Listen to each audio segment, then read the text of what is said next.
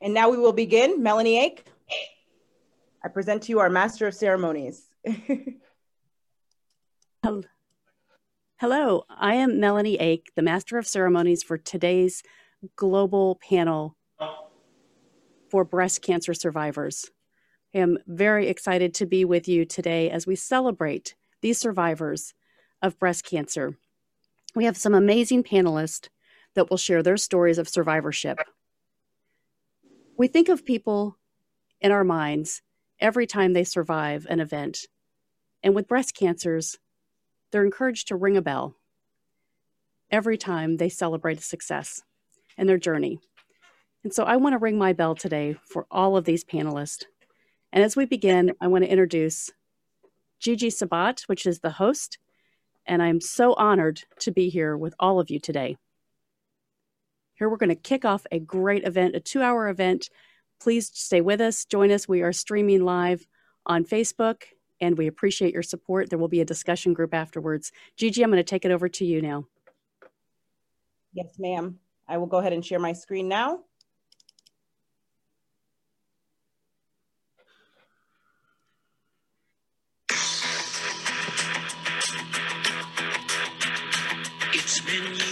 Since they told her about it. The darkness her body possessed. And the scars are still there in the mirror. Every day that she gets herself dressed. Though the pain is miles and miles behind her. And the fear is now a docile beast. You ask her why she is still running, she'll tell you it makes her complete. I run for hope.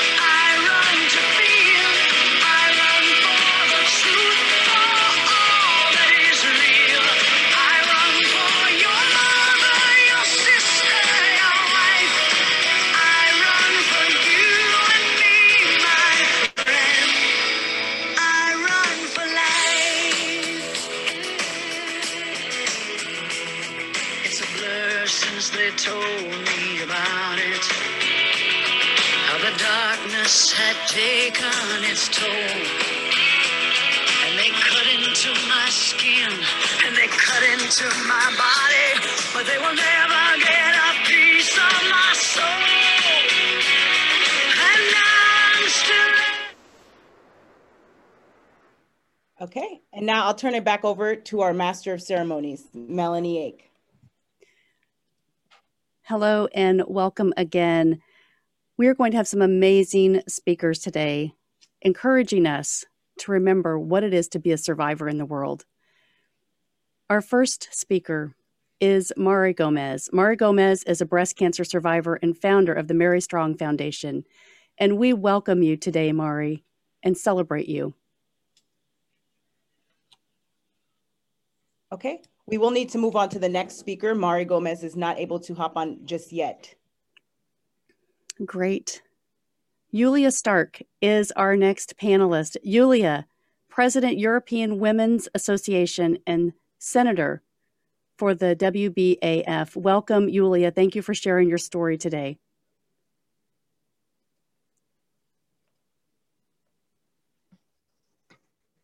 One moment.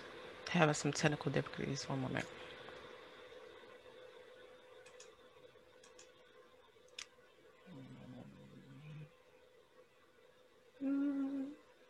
And there she is. Oh, there she go. Okay.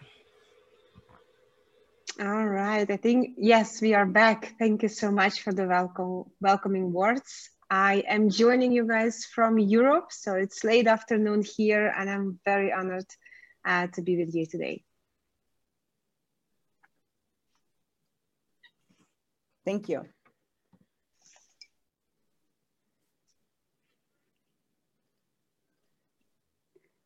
Yulia, would you like to share your story now? Um, yes, yes, sure. So um, let's get in short. To be honest, I'm I'm luckily not uh, the ones who would be sharing her sad story, but it's actually a story of my mom. And what I recently realized talking to one of the uh, psychologists of my mom, they uh, um, advise actually to start like people who are uh, supporting those who are going through cancer, people who are near there, and they are very uh, often uh, forgotten in the process. And uh, for you to give a concept, some, we live here in Belgium, and my mom, she's Ukrainian by birth. So she moved here uh, 10 years ago, and she doesn't speak the language. And imagine yourself being in a situation where you have to um, explain yourself or express you have that, that you have pain somewhere and you're not able to. She speaks Ukrainian, and here we speak Dutch. And suddenly you realize, as a daughter, that um, in, in my case, I had to be there from every journey, every process. And honestly, I really underestimated the impact that it has, not only on her, but also myself, on my kids, and my husband. And it's only now, after all these operations and the chemotherapy and, and, and, and radiation, that you realize that that illness actually affects everybody surrounding the person that's ill. And really, how would I say, in our case, when my mom got ill, we didn't know it was cancer. They told us it's some kind of autoimmune disease. And we went from different hospitals. And I thought in Belgium, we have a very good and strong medical system. But apparently we did not. We went through different um, institutions and hospitals. And I said, well, it's, it's breast looks red. So actually it's not that, um, it's not that bad. Just get, get, get some antibiotics and it will be better. But in reality, it wasn't. And it's by coincidence that uh, giving taking the last test biopsy, they said, "Oh my gosh, we are so sorry, but your mom has a very aggressive breast cancer, and if we don't treat her right now, immediately, she won't be here in three months." So it was a very confronting moment, realizing that it's just a coincidence. Um, or God's intervention, I don't know how you call it, but that she's still alive and now go we went through different operations. She lost both of her breasts. And um, honestly um, she holds herself strong like many of you here probably going through that uh, similar situation. Um, and after uh, six months of being in the process, now I have uh, realized how hard it has been actually on myself because I wanted to stay strong with for my mom, trying to translate only the things that uh, she needs. And then you have to make a choice. What do I say? Do I go completely open, knowing my mom, she's very sensitive and she will think only the worst at that moment? And this is um, a great lesson I've learned um, that when you are supporting somebody else in life, is it cancer, is it illness, is it grief, um, please make sure you take care of yourself too. Because in my case, it had a imp negative impact on my children and my husband because I would hide my feelings. I would say, I'm, I'm, I'm great. It's my mom who's ill, not me. And I would just literally crash if, uh, and, um, and then, and, and um, psychologists would just ask me a question, how are you? And I would realize, oh my gosh, I'm not as good as I thought I am. So for me, the COVID was a very strange period because it's in March we discovered she's got this aggressive cancer.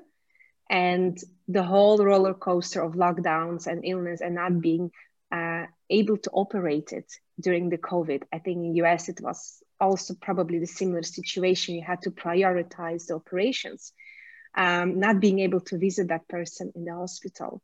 Um, and and for her, her it was quite isolating because, as I said, she doesn't speak the language, and being in a, a country that's, uh, um, I mean, very protective of the patients, it, it, it was it was a a transformative in a way experience as well. I have so much more respect for women and men who went through that illness, and especially for those people who surround them. And I realize how important it is to be. Um, uh, open and vulnerable and ask for support during that time as well. So I'm not sure how much time I have got left, um, but I think I would uh, I would give my time if it's left to another person that can share their story as well. Thank you, Julia. Thank you, Julia. That was beautiful and such a reminder, right, that it surrounds us and we just need to continue to be strong as warriors. Thank you so much. I wanted to share a statistic about one in eight US women and about 12% will develop invasive breast cancer over the course of their lifetime. I wanted to bring on our next panelist, Kelly Eckwurzel. Kelly Eckwurzel, the dynamic clarity coach, breast cancer survivor, two times breast cancer survivor. She's a speaker, trainer, and coach with the John Maxwell team, and just a lovely human being that inspires all of us. Kelly, welcome to the panel. Oh, and you're on mute, Kelly. reconnected me, it muted me. Thank you so much for having me here. I am truly honored. Um, I'd like to kind of start with a little story. If you ask any cancer survivor uh, what their first experience was that he or she had with cancer, they're going to be able to tell you. I promise that. My first experience was back in, in early 1960, and it was whispered the whisper was, shh, don't tell anybody. Uncle Fred has cancer. I was 14 years old at the time, and it made a huge impact on me. Since that time, I've had six relatives, maybe seven, because we don't know exactly what was wrong with my father before he passed away, but uh, six blood relatives that have had cancer. I am the only one that's here to tell about it and I feel that my life has been blessed many times over. For years, I didn't talk about it either. It was that deep, dark secret that we, we kept hidden. Um, and then in 2000, I thought I was having a wonderful life. I was having a wonderful life. I had a wonderful career. My children were growing up to be strong people. My sons were just out of uh, high school, one was still in college. Uh, I was co-owner of an insurance agency and just going along at a wonderful clip.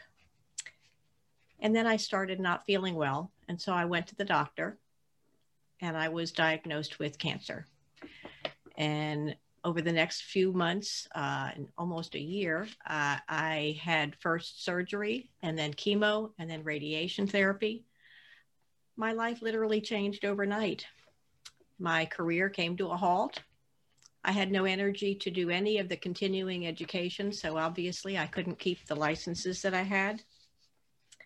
But when I recovered, I started going out again and I started talking to anyone who would listen.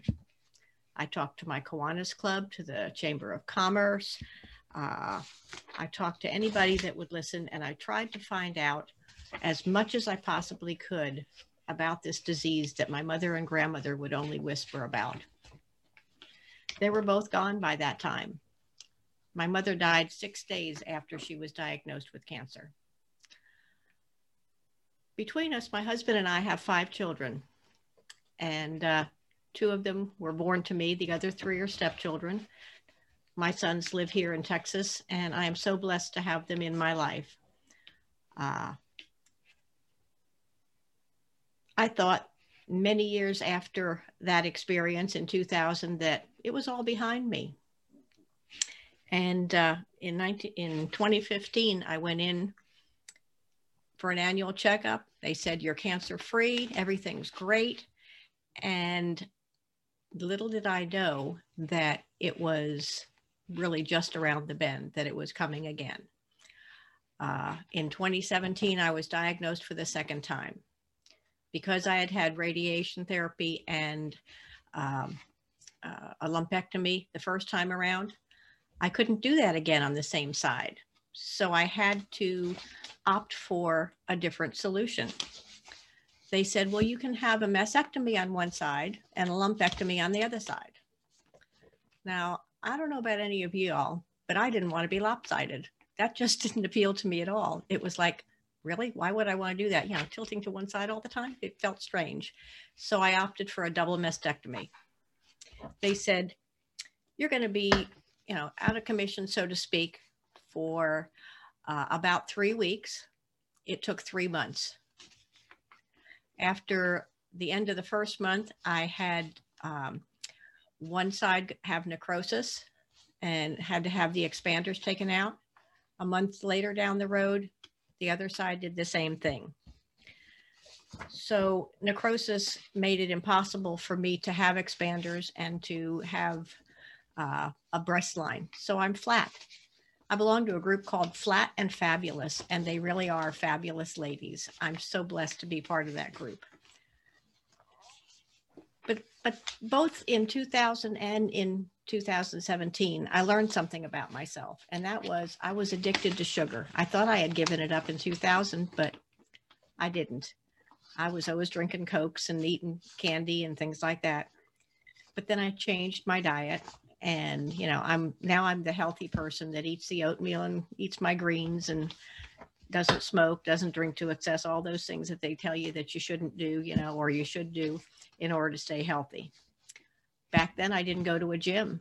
In fact i lived so far out in the country that there wasn't a gym within 20 miles.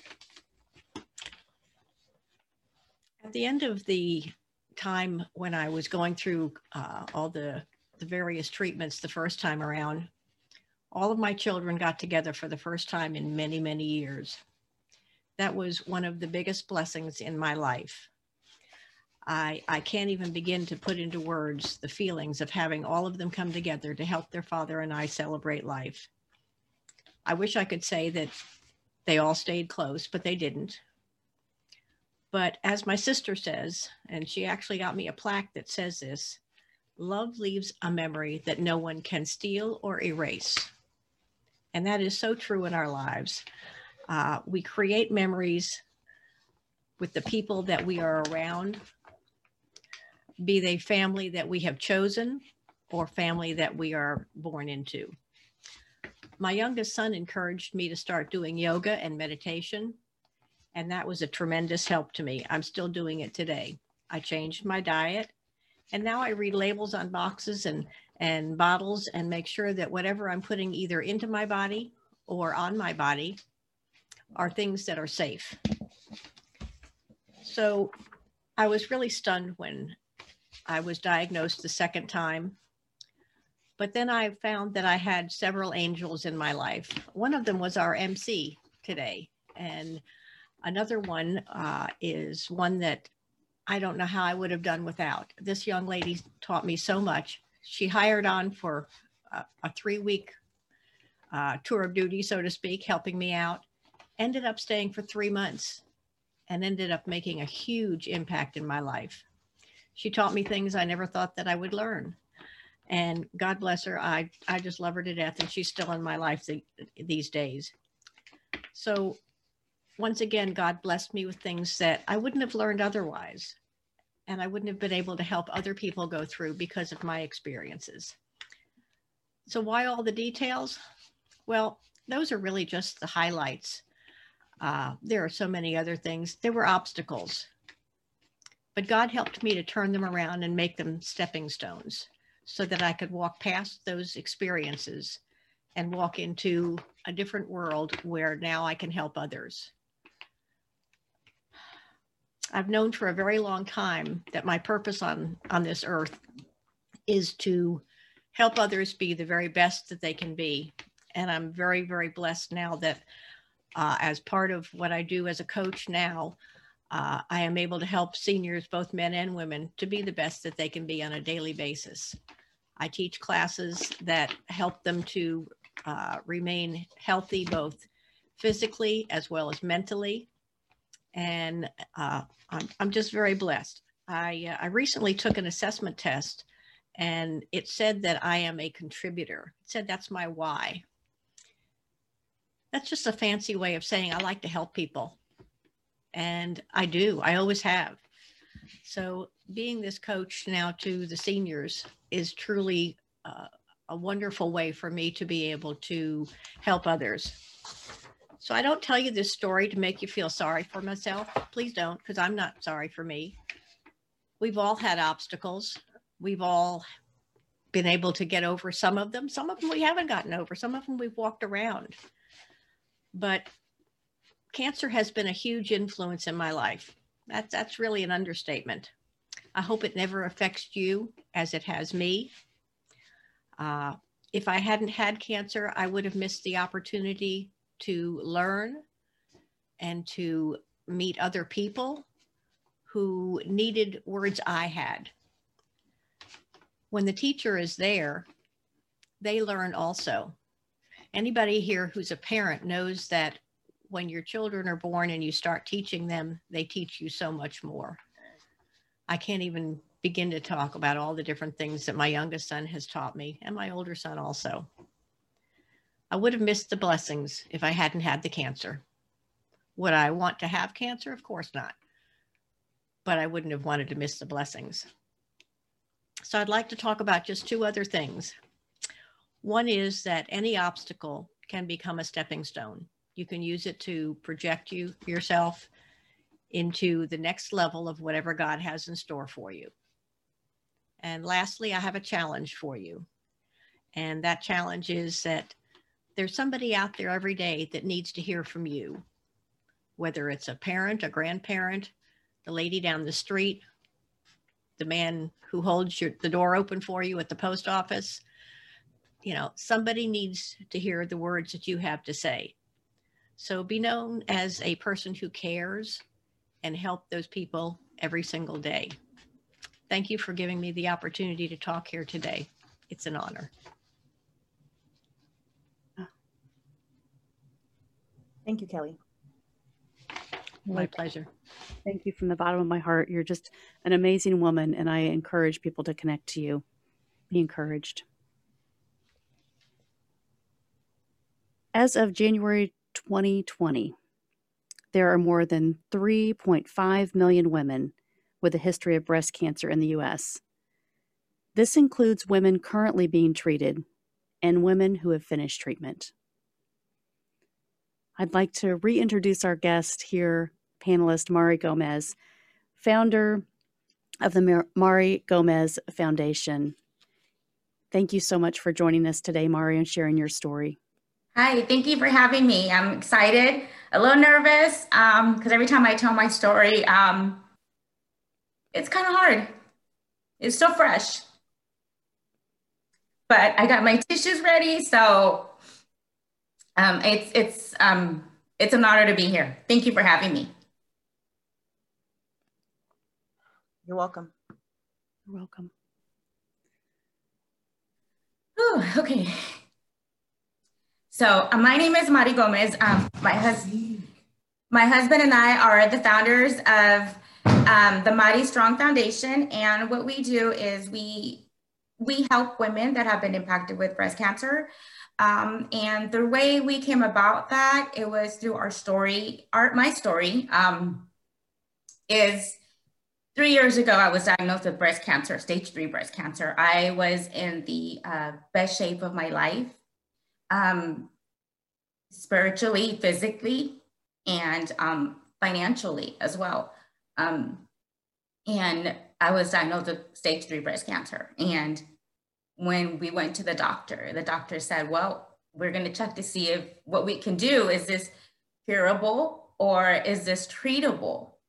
And if a lot of people that don't understand the difference, treatable is they're just going to treat me until it's my time curable is they're going to cure me and they're going to help me get a cure and be back to who I was before. Um, so my story ends well. Um, my cancer was curable. Uh, I went through radiation. I started off with the double mastectomy, and um, that was a hard decision to make because um, as a woman, for me, my breast made me feel who I was. And um, prayed about it. And I went ahead and just decided to do a double mastectomy. I only had the breast on the cancer on one side but I went ahead and did decided to do the two of them because I didn't want to have to go through this all over again if God forbid this came back. I didn't want to have to go and do it twice and go through the, the pain and, and the discomfort and, and what it entailed. So I did that. Um, I was super excited. Um, then we went back to our follow up. And my doctor says, we need to go back and do surgery again. There's still cancer on your skin around your nipple area. So that was heartbreaking for me because I thought it was done. And then two weeks later, I'm back in surgery, having another surgery. And I remember when we came home, and I mean, my husband and I were talking about it, and he says, Let's go do something fun. You know, let's go and laugh. And so we went to go see a movie. It was a Christmas movie, and I hadn't laughed so much and so hard in a long time. And that was best things that he's ever done for me. Um, I have a super, super supportive family. And my husband is my rock, my daughter, and my son, and just all our family and friends have been amazing. We're amazing and still are and supportive in everything that we do. And, um, you know, so I did this second surgery and, you know, the recovery was hard. Um, cancer doesn't hurt. It didn't hurt me. What hurt me was the recovery, the recovery of having to get better, the recovery of being back to who I was. Um, that's what hurts. That's what's painful. That's what is uncomfortable. Um, so I did that surgery and then I started my radiation. Praise God, I did not need chemo.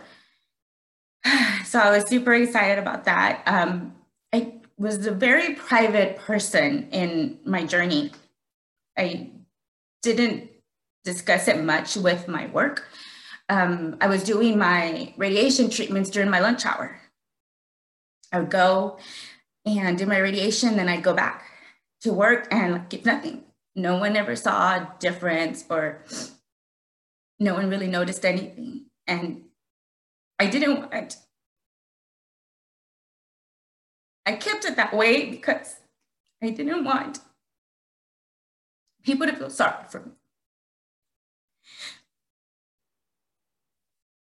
I didn't want people that maybe were not nice before to me, wanted to be nice to me only because I had cancer. Uh, so I did that. And then I was super excited because then I was able to get um, expanders.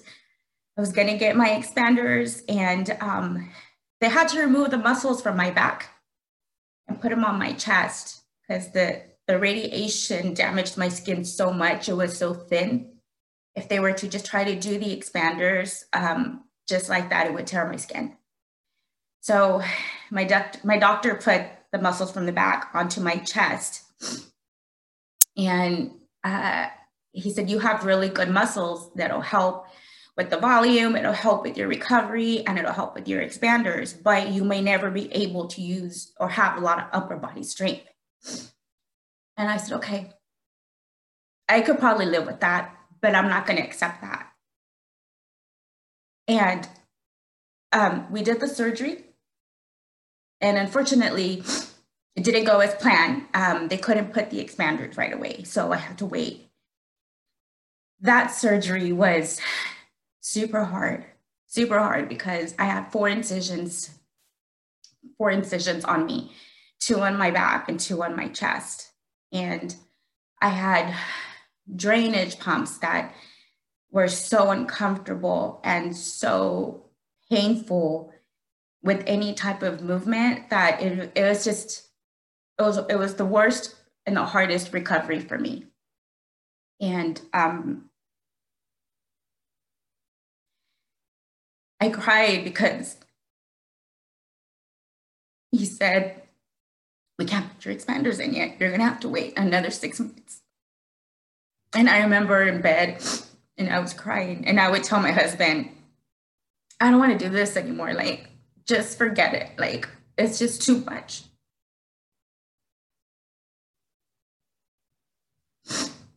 And he said, No, God's going to help us through. You're going to do great. We're almost done. We're almost to the finish line. You're going to get back to where you were before. And I think a lot of what helped us through is our faith in God. Because even though the doctor was telling me what he knew from his experience, I knew what my God could do for me and that he could heal me. And we prayed a lot. Our family got closer and closer, and um, it's just been amazing. Um, so I had my last surgery 2018 which I actually finally got my implants and I was super excited. Um, I remember that surgery was like super easy. I felt like I was back to myself like within two weeks. And it was just amazing that I was able to recover so quickly. Um, and, you know, just to fast forward to where I'm at today, I don't look back and think about why cancer happened to me. I don't question that. I'm looking at this why not to me and why God chose me because I want to be able to help people. I want to be able to to help them in anything that they can, to guide them, um, to listen to them. Because as a breast cancer survivor, when you go through this, you just need to talk about it. You don't need someone to try to give you advice or tell you that it's going to be okay. Um, you just want to talk and just let it off. And, you know, and so this is what got us to open up our foundation, uh, the Mari Strong Foundation, because life still happens when you have breast cancer. You still need to be able to take care of your family. You still need to be able to take care of your kids, take care of your house. And that's what we try to do with our foundation is help people in, in that in that respect. And so it's just a little part of my story. Um, there's just so much more, uh, so much good and so much bad. Um, awesome thing is, is I feel like I am now stronger and um, better than who I was before. Um, I am back to my workouts. I am able to do my push-ups. When they said I was may not be able to get that upper body strength, and so for that I'm thankful. I'm thankful for um, for God being in our lives because if it wasn't for Him, I don't know where I'd be. I really don't. So um, it's just amazing, amazing. And, and I encourage anyone that's going through this breast cancer journey to just reach out to someone and to talk to someone about whatever you're feeling, whatever you're going through. And, um, you know, our nonprofit, you can always reach out to our nonprofit there's a messenger, you have a message, you want to speak to someone, you can just message us through there and it goes directly to our Facebook Messenger. And we're here to help. And that's something that was dear true to our hearts and close to our hearts because we've experienced that. So, you know, I just encourage everyone that's going through this to just reach out and, and ask for help if you need it, because I think as a mom, you're used to doing everything. And it's okay to ask for the help when you know you need it. Thank you, Mari. Thank you. Mari, thank you so much. We love you. And what an amazing story to encourage and inspire so many women. Those cho- choices are so difficult at those times, and we just have to know that there's a higher power that's taking care of us. Very special. Oh, get out the tissues, right? Here we go. so much. Um, another statistic about 42,170 women in the U.S. are expected to die in 2020 from breast cancer. Death rates have been steady in, uh, steady in women under 50 since 2007, but have continued to drop in women over 50. The overall death rate from breast cancer decreased by 1.3% per year from 2013 to 2017. These decreases are simply thought to be the result of treatment advances and earlier, earlier detection through screening. It's encouraging, right? When we know more, we have to do more and we have to support each other. Our next panelist, Linda D. Eldridge, your Chief Happiness Officer and founder of Happiness Jungle LLC. I just love this woman. Number one international best-selling author, keynote speaker, breast cancer survivor, humorist, entrepreneur, co-brand partner with Les Brown. Lindy is also the creator, producer, TV personality of the four year running Happiness Jungle TV show, host of I'm Crazy, but You Can't Lock Me Up podcast, and the creator of the Happiness Jungle emotional support body pillow for emotional support. Welcome, welcome, Linda D. Good morning, everybody. And my name is Lindy Eldridge. But I like how you said my name, and I appreciate you. so, yes, everybody. Um, my name is Lindy Eldridge, and this right here is Ziggy. And I had to show you him because he's like my emotional support. So there we go. I gave you a little treat. I gave you my Ziggy. But uh, I am the chief happiness officer of the Happiness Jungle. And the reason being is because my mindset is so clear. I've been working on myself for 36 years. So please understand that what I'm going to share with you, I know personally that it can help you. When I found out in 2017 that I had the breast cancer, notice I said the breast cancer. Do not own it. Do not own it. It is called the breast cancer. It is not your breast cancer. We do not own it. We want this, this horrible thing to go away. So it's the breast cancer. So let me just share a little bit about my story. In 2017, that was truly my tornado year. And I know that we could all appreciate that when we have a lot of things going on in our lives. So I'm just going to fast forward it uh, to September 26th, 2017, when I found out that I had the breast cancer.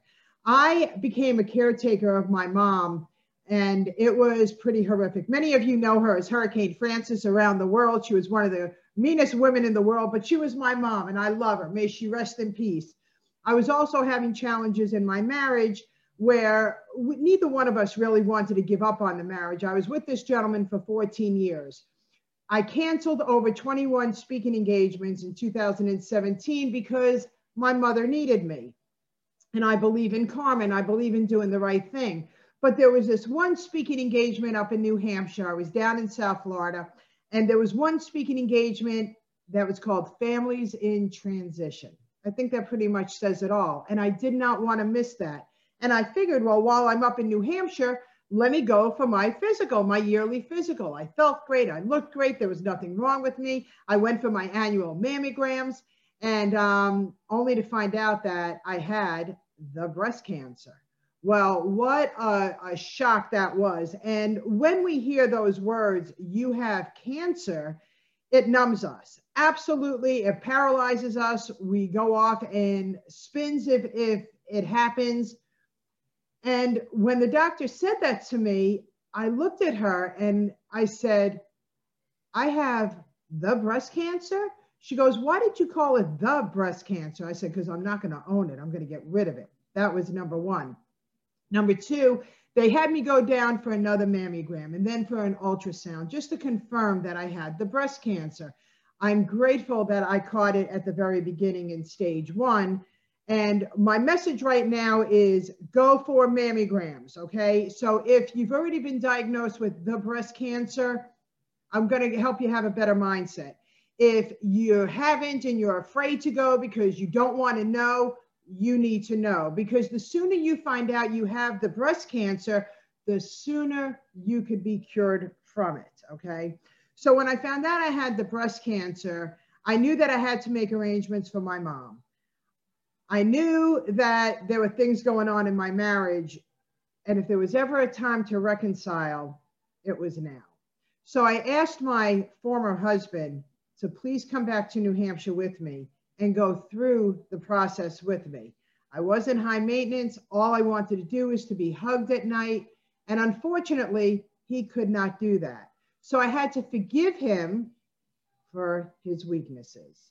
So along my journey of healing with the breast cancer, I did forgive a lot of people. And I also did not move any further than what I, where I was. What I mean by that is that I didn't Google anything because I didn't know what I didn't know. So when I found out I had the breast cancer, it was also during a long weekend, a holiday weekend. Well, once I found out I had the breast cancer and then I had the biopsy, I had to wait for the test results. I refused to allow this to go ahead and consume my happiness, to consume my joy.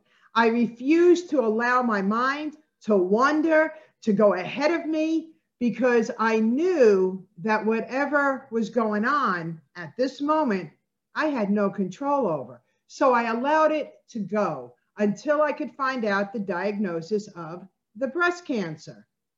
And um, I went ahead and I had to share it with my daughter, with her husband, and my four beautiful granddaughters. That was my support system. The reason that I had to share it with them is because the doctor told me that it was, in fact, I had the breast cancer. So I shared it with them. But I also shared the fact that it was a long weekend and we had a lot to celebrate and we were going to play and dance and laugh and do everything that had to be. And my family went ahead and they honored that request. So um, it was two days after my 57th birthday. I'm three years breast cancer free it was two days after my 57th birthday that my surgery was happening. Here's what happened though. Once I found out I had the breast cancer, the radiologist asked me, Do you have a doctor? And I said, No, I was not expecting this. I don't know of any doctor. He recommended a doctor to me that ended up being my angel, who is connected with a phenomenal medical team. So I want everybody to number one, when you find out you have the breast cancer, don't Google. Do not Google. Google is not your friend right now. Number two, trust your medical team. If you trust your medical team, it makes it a lot easier. My doctor was so amazing, and not everybody has this benefit. She was so amazing that she even went to the grocery store with me and she helped me understand the right foods to eat, the wrong foods to eat, to stay away from sugar because cancer loves sugar. She said, I want you to take everything off of your plate that is stressing you out because cancer loves stress. So I did. Now realize being the caretaker of my mom, dealing with my marriage, I decided that if he could not be with me during this most critical time of my life that the marriage was probably over. So I got divorced three weeks into radiation. And you know what? I had the support and the love from the radiology department. I had the support and the love from my family, from my daughter, her husband, and the four children. I realized then how important it was to believe in your medical team when she asked me, What is it that I wanted to do? I obviously didn't know because I've never experienced this, and because I was the first person in my entire family to have the breast cancer. I did not know what to do. So she explained to me lumpectomy, mastectomies. And then I looked at her and I said, If I was you, or if I was your mother, your daughter, your, your niece, or your best friend, what would you tell me to do? And she said to me, lumpectomy.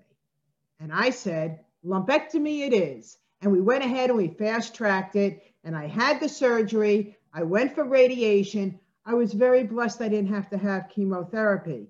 I also wrote a book that's called Squeeze My Tatas. You're only one mammogram away from knowing. And I share with you in the book my journey for the first year of being diagnosed and going through the treatment and living out the first year of being a survivor and a warrior of the breast cancer. I want to encourage each and every one of you to have the mindset that you're going to win. You are a winner, no matter what, no matter how severe, what stage of the cancer you're in. I could assure you that when you have a positive mindset and you live in the now presence, don't look at the future, don't look behind you, don't try to um, be everybody else's happiness, just be your own happiness and joy. Your mindset can set you free. When I was diagnosed with the breast cancer and the word was starting to get out, I was getting calls saying, I'm so sorry to hear that you're sick. I said, I'm sick. I'm sick. I'm not sick. I only have an invasion that's going away. when I went to my radiation treatments, of course, as the breast cancer survivors know, we go, we sit in a waiting room with other survivors, and I would bring little trinkets and toys for everybody. It was around Christmas time when my radiation treatment started. So that's what I did. Everywhere I go, I wanted to be the light for others because it brought light into my life. Did I cry? Yes. Did I have emotions? Yes. Was I disappointed? Yes. But I didn't stay there. With everything that was going on in my life, getting the divorce three weeks into radiation, learning the forgiveness for his weaknesses, dealing with my mom who was out of control, I realized that the only thing that I can control was me and my mindset and to take one moment and one day at a time. So that's what I encourage each and every one of you to do. And how do I know it works? Because I did it. And if you want to read the book, Squeeze My Tatas, you could go to the site happinessjungle.com and you can get the book. But here's what happened through every challenge that we have, sometimes there are blessings. And one of the blessings is the Happiness Jungle Emotional Support Body Pillow. And how it came about is because, as you heard, my former husband wasn't hugging me. I didn't have that support at night. And I decided that there's got to be a way that I could feel hugged. So I created the Happiness Jungle Emotional Support Body Pillow that hugged me every night. And I never, ever lost a night's sleep, ever. So there is something out there that could help you go through it, that could help you manage your mindset and your comfort. Now, I share that story with you because through the process of the breast cancer, I was able to also come up with solutions for myself and for others. So I appreciate the stories that we're hearing today. I pray for each and every one of us that are going through the challenges of the breast cancer. And I also want us to realize that it's just not women that get it. We get it the hardest, but it's also the men get it too. So, with that being said, um, I just want everybody to feel okay. Just feel okay with whatever the diagnosis is, with whatever process you are of the breast cancer. Realize that a smile and a happy thought goes a long way. I never said that life was easy, but I did say you can be happier. And I want each and every one of you to remember this. I want you to remember that I love you, that I'm hugging you, and I know that these times are tough, but together between the support systems and everything else that you have, you also have me and I will offer you, you could call me. I'm not going to charge you, but I want you to get through this. And I want you to be joyful and appreciate the things that are going on in your life because we don't know why God gives us more that we think that we can handle. But what I can promise you is that He never gives us any more than we can handle. So, with that, everybody, I want to wish everybody happy holidays, a happy new year and realize that you are more than enough. And if you have a support system that is amazing, I'm grateful for you for having that. And if you don't, and you were like me, that only had a small pocket of support, then it's okay too. Just gravitate towards the things that give you light instead of darkness. Do not own the breast cancer. And remember, the breast cancer, it's not to it's not to stop you because you are a winner, you're a survivor, you're a warrior. And I'm Lindy Eldridge, your Chief Happiness Officer of the Happiness Jungle. And I'm sharing all this with you because if I could get through it, so can you. Three years breast cancer free. And I want to hear more from you how many years, how many months, how many weeks, how many minutes that you are on your road to recovery. So, with that, everybody, God bless you. Prayers go out to each and every one of you and uh, you are more than enough. Thank you very much for giving me your time. Thank you, Lindy.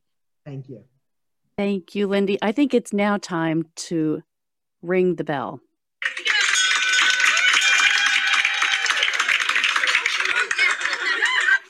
You know, celebration, I just love these stories. So heartwarming. The strength that you all have through your stories is going to help so many people today. And I'm so sorry that my video isn't working because I have pink and celebration for you. I am just so honored to be a part of this and sharing and listening to your stories.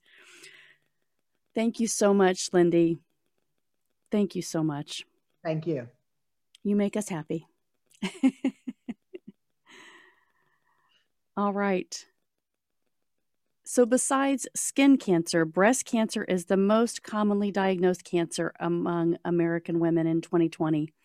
It's estimated that about 30% of newly diagnosed cancers in women will be breast cancer. That's why we're here today. And next, we're going to hear from a panelist, a young man that has survived being so close to this. Matthew Gardner is a coach and a mentor for spiritual entrepreneurs. He empowers his clients to experience balance and growth in love, business, and spirituality. In 2015, this is Matthew's story. He met his beautiful fiancee, Gail. They shared many great memories together. And in 2018, Gail was diagnosed with breast cancer, which became terminal and she subsequently passed away in April, just this year of 2020. After mental and emotional recovery, Matthew's now awakened to a new level of love and spiritual awareness. He now uses his awakened gifts to serve spiritual entrepreneurs. Matthew, my heart goes to you. Welcome, my friend. Thank you, Melanie. It's wonderful to be here among all these amazing stories. And the thing that fascinates me the most is that so many different perspectives on this uh, imbalance in the body, um, known as cancer. And in going through the experience with my late fiance, um, that's what I really noticed is, you know, uh, the deep love that I had for her is what allowed me to carry through um, all the other aspects of the relationship, all the aspects of the imbalances that were there that she had to go through her entire life, really since childhood. She had a lot of, um, I guess, like emotional things, you might say. And what I mean by that is she was such an emotionally deep person. So her ability to love, to give love, to receive love was absolutely immense to the point where it was actually overextended. And previous to me being with her in 2015, uh, she had been in a 23 year marriage where much of that she carried emotionally. And because of her depth of emotion and her ability to do that, uh, she was able to, to, carry that marriage, whereas her husband, um, wonderful human being and, and obviously doing his best, but he didn't have the same emotional capacity as her. So Gail, with all her love and nurturing, um, carried that marriage for the entire time. And around year 20, um, eventually got to a point of burnout um, where her husband um, got a deep depression, and Gail became the primary caregiver. And then after three years of that, she was emotionally drained completely. And I find, at least in the situation that I experienced with, with Gail, it was that emotional outpouring and not having the full balance in her life and not having the self care to say, hey, look, I don't have more to give. Like, I can only put on my own oxygen mask first before I give out more to others. And I think that's a key challenge with a lot of women is that there's so much nurturing within the female vibration. And there's just a natural desire to give all that you can. And I noticed that Gail kind of hit a point where that wasn't, you know, possible anymore. And from there, uh, she began to just have her own journey of self-discovery where she started to do some emotional healing and things of that nature. And she was uh, 51 at the time of her, maybe maybe 50 at the time of her breast cancer diagnosis. And so, from my perspective, it's really that that emotional outpouring that kind of caught up in her body. Her body was now saying, "Hey, um, for a long time you've been emotionally out of balance. Now you're, you know, physically manifesting this. And it was really challenging for her to get everything focused and lined up to um, find the resources that she needed because she was so scared of, of dealing with it and didn't know how to. And and my approach initially was um, just wanting to give her everything that I could to help her, but she wasn't in a place to receive it.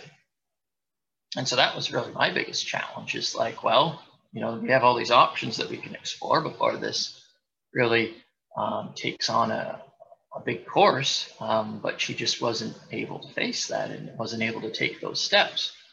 So it spread really quickly. And uh, she did have to go through the chemotherapy, which super challenging um, time, absolutely. And that's really what brought our relationship closest together because that brought out a part of me where I was able to uh, help her uh, in a way that I knew was always within me, but I never had the opportunity to give another human being. So that brought our relationship really close. And uh, that's after she got through the chemo and she didn't do the full two rounds because um, for those of you that have any experience with that uh, would know that it's not very pleasant to go through. And um, she ended up getting a single mastectomy, recovered. After that's when we decided, well, um, obviously we're best friends for life, so we might as well get married. so that's when we made that decision. And then in Christmas of uh, last year, uh, she started having bone pain, and then that was misdiagnosed twice as being something else, uh, and then finally on a third diagnosis as bone cancer and that was in February. And it, within about two months' time, had uh, fully spread through her body, and she passed away. So that another was um, very surreal for me to go through that type of experience. But what I did realize is through the course of it and afterwards, and after my recovery, uh, emotionally mentally, is that consciousness exists beyond the body. So, as much as there's a fear of death and dying in our human psychology, um, just knowing that this uh, existence goes on beyond our physicalness.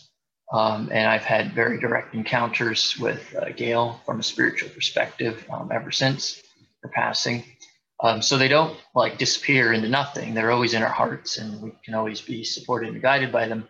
But that requires a whole new level of um, emotional and spiritual commitment to our growth to really understand that.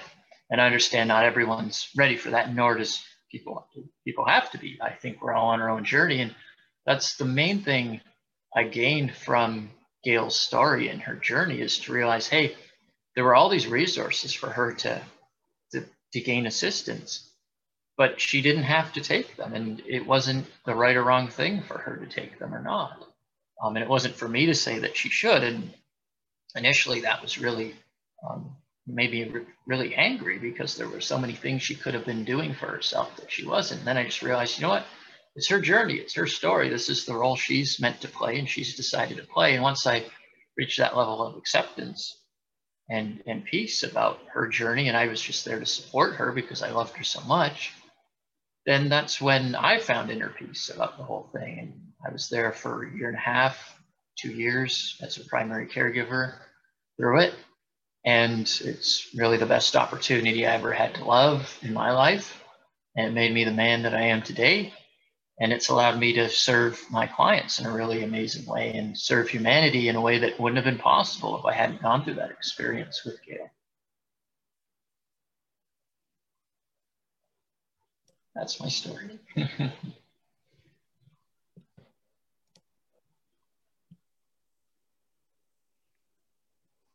Thank you so much, Matthew. Thank you. Know, it's the support, right? It's that support role that we learn sometimes with the challenges that are around us that God brings us into, that we need to show up and we have to learn to love. You have an mm-hmm. amazing story. Thank you so much for sharing this morning. Thank you. A woman's risk of breast cancer nearly doubles if she is a first degree relative, mother, sister, or daughter who has been diagnosed with breast cancer. Less than 15% of women who get breast cancer have a family member diagnosed with it. I am so honored to introduce our next panelist, Michelle Mraz. Is a survivor of multiple life challenges to include sexual assault and a traumatic brain injury, and her current battle with breast cancer. She guides her clients to recognize the innate gifts within them, to stop apologizing for what they are not, and step into who they truly are. She accomplishes this through one on one and group coaching, training events, keynote talks, her books, podcast, and Mental Shift television show. Welcome to the panel, Michelle Moraz. Thank you so much for sharing your story today. We love you. Thank you for having me. Wow. Remember how she said I had a traumatic brain injury? You know, people say that bad things happen for reasons. Well, my brain injury saved my life. It's what made me aware of my breast cancer. Now, let me tell you how that happened. Most of us are told to go get mammograms and look for a lump. I never had a lump. What I was having was nightmares, really vivid nightmares of dying. And so one day I'm looking in the mirror, looking, and I knew something was wrong, and I just didn't know what it was. And I heard a voice say, You have cancer, get it out. And I know it wasn't in my head, it came from outside of me. And I went, I need to go to the doctor. So I went back to my doctor and said, Hey, something's wrong. I really think I have cancer. And the doc says, You have a brain injury. Your brain is playing tricks on you. Here's some Valium, go away. Now, my point of this story, before I get into my breast cancer story, is you must be your own advocate. You must know your body so well that no matter what some expert's going to tell you, you know if you're right or not. So let's get into this story. I knew something was wrong. My doctor didn't believe me. So I had to keep going back in. I'm a military spouse, so military hospital. And I kept going back in saying, I need to see a specialist. I need to see someone. And I get back to my original doc and said, do me a favor, just help me sleep at night. Get a panel of tests on me, run them all on me so that I can at least sleep knowing that I don't have something wrong with me. And he said, okay, fine, we'll run panels, we'll, we'll do a mammogram. I go through all of it, go through the mammogram, nothing. But here's the magic part. The tech who was there, who gowns you up, who does all that mammogram thing for you, she was paying attention. So as I was cleaning myself up, she noticed that there was blood on the napkin that I was wiping off my nipple. And she said, Is that blood? And I said, yeah, I told my doctor all this has been coming out of me, and he said he couldn't get it out of me, so it must not be true. And she says, that's not good. So she brought me in to see the uh, the MRI doc, and he said, I don't I don't want to freak you out. He is it's a, it's a really rare disease to have. He is, but I think you have something called Paget's disease of the breast. Don't panic. It might just be dry skin. You live in Colorado. He is, but what's coming out of you doesn't seem right. If anything changes in the next 30 days, I want you to go in and tell the doc, I told you that it's Paget's disease of the breast. Well, within 20 days, what looked like a liquid coming out of my nipple turned out to be black goo. It looked like tar and it started coming out and it was eating my areola. And I went to that they wouldn't let me see a doctor. They brought me to a nurse practitioner and she said, It's just dry skin. Welcome to Colorado. And she kept giving me an ointment. Every 30 days, I'd go in and she'd give me a new ointment. And I said, Listen, lady, I am dying. And if you don't help me, you are going to be responsible for my death. I am dying. She wrote in my file that I was irate and I was delusional and that I wouldn't take I wouldn't take her whatever her advice. But I'm telling you, when you see something coming out of you the way it was coming out of you, and you're a 48 year old woman and they're telling you that it's milk ducts and you probably have a clogged milk duct, I haven't had a kid for 20 years. Something's wrong. Well, this, my blessing was it's a military doctor. She is a military nurse. She was deploying. And she told me, okay, okay, when I come back from my deployment, if you're still having this issue, then I'll send you to a specialist. But until then, I'm not going to waste the doc's time with someone who has dry skin. I said, fine. When you leave? I learned in order to save my life, I could lie and lie well. So I smiled at her while she told me all the things I knew were not true. And when she left, I called her office the day I knew she deployed. And I said, Hi. She must have forgot to send my my referral up to see a dermatologist. I mean, it was the first first thing that came to mind, a dermatologist, because um, she was so excited about her deployment. Can you get me into that appointment? And, oh my gosh, we're so sorry that we forgot to do it. Here, October 31st, 2016. I walk into a dermatologist office and she says, I don't know what you're doing here. I'm a skin doctor, not a breast doctor. You've been complaining about your breasts for six months. And I said, actually, I've been complaining for eight. It took me two months just to get in. And she said, Well, since you took so, I mean, you went through so much effort to get to me, I'll let you see it. I'll, I'll come see you. Well, my daughter's with me because my whole right side of my body has shut down. I can't move my right my right arm. If you think of all the nerve endings that are in your breast and they're being attacked by something, I couldn't move. So my daughter undressed me. My daughter put that robe on me from the hospital that you wear, the hospital gown. I couldn't close it because it was hurting me so bad that anything touching my skin put me in agony. The doctor walks into the room. Before the door even shuts, I hear, Oh, dear God, you have cancer. Boom, door shuts behind her. And I start crying. And she says, I am so sorry. I didn't mean to tell you it that way. I, I just, I've been complaining to the nurses that you're wasting our time. I'm so sorry. And I said, I'm not crying because I have cancer. I knew I had cancer. You, none of you listened to me. I'm crying because finally someone's listening to me and I was right. You must be your own advocate. The dermatologist opens this book and she says, Paget's disease of, of the breast attacks about 1% of people with breast cancer. It's so rare that none of us really see it in person. We only see it in pictures and books from third world countries. So they really have no concept of it. And I said, wait a minute, there are other women like me getting diagnosed with something like this, or worse, not getting diagnosed with something like this because you think it's dry skin? She said, yes. I said, call in every doctor you've got. Everybody come look. Everyone come look because, you know, I mean, I'm a strong, hard headed, very opinionated woman. And I was having difficulty in my mind fighting a medical anybody. I didn't want to go against what they were saying, but I knew they were wrong. Think if they did that to someone else who said, okay, they've got a doctorate, or oh, okay, and they backed off, they'd be dead.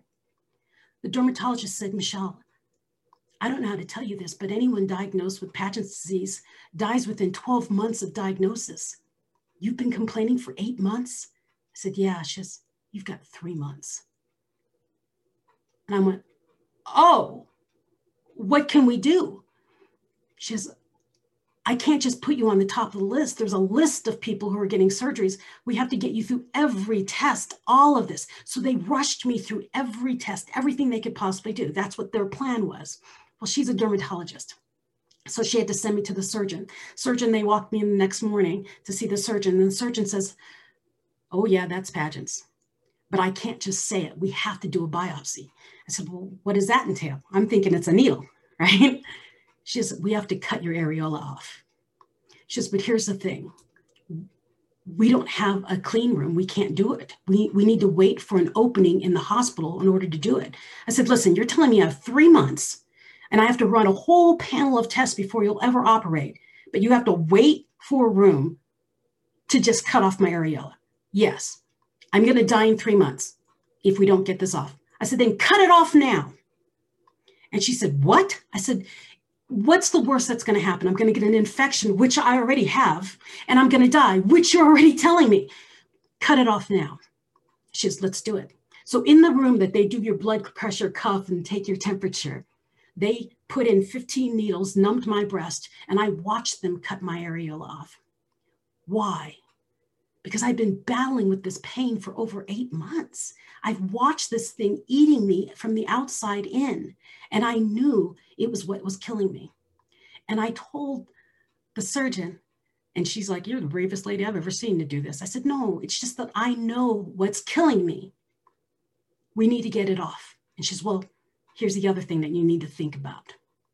with Paget's disease of the breast, if it's in one breast, what it basically is, it's the outward manifestation of, a, of another cancer. So we have to do a biopsy to find out what kind of cancer it is, to find out where in your body it is, and then we have to remove that too. And then once we do that, within 12 months, it will jump into your other breast and do the same thing. And the next time you won't be so lucky. I said, so where's this discussion? And she says, you need to decide if you want us to take one breast, two breast. I said, that's not a discussion. If you're telling me I've got less than three months and then possibly right that after that 12, take them both, take them now. So she did the biopsy and we lined up when we thought all the test results from the biopsy would come back. And we lined every appointment, every scan, every MRI, everything back to back. And we ended up having my scheduled double my double mastectomy on the 19th of December, 2016. Tomorrow is my four year anniversary of losing my breast. Yay! Guess what? I made it past the three months. So here's the thing you must be your own advocate. Do not believe everything people tell you because just because you're part of a statistic, they're giving you the range. It is not a fact. There's people on the bottom of the range, there are people on the top of the range. And if you're someone out there who says it's still a range, then choose to be on the top of that range. They also told me I had a five year mark to have my cancer fully blown again. Well, I'm approaching that five year mark and I refuse to admit that it would ever come back. So here's my other thing. I am still in my journey of breast cancer because they still haven't found the origin cancer that this entire Paget's disease thing is linked to. So they're watching me, waiting for it to pop up its head. And I told the docs, the oncologists, most amazing people. I mean, I, if you look back at anything I do, michellemoross.com, you'll see me on my TEDx. I did that TEDx October 2015. I'm over 300 pounds in that picture, in that video. By 2016, I'm about 220 when I started my cancer journey. And now I am here. I changed how I live. I stopped taking on everyone else's problems. I stopped encompassing all the bad in the world and I started encompassing more good. I learned how to pray, meditate, and take care of me first so that I can be the best version of me and feel when something's wrong in my body. We can control what we do in our worlds, and we don't have to crumble because the world tells you you must crumble. And remember, when you get something like breast cancer or anything diseasey like this, where people say, Oh, you're going to die, you're going to lose people you think are your friends. Remember, it's okay because there's another purpose for you and there's something you're supposed to grow about. My entire circle of friends and everyone else around me has lost, left, come back, you name it. It's a circle. I've even lost family members.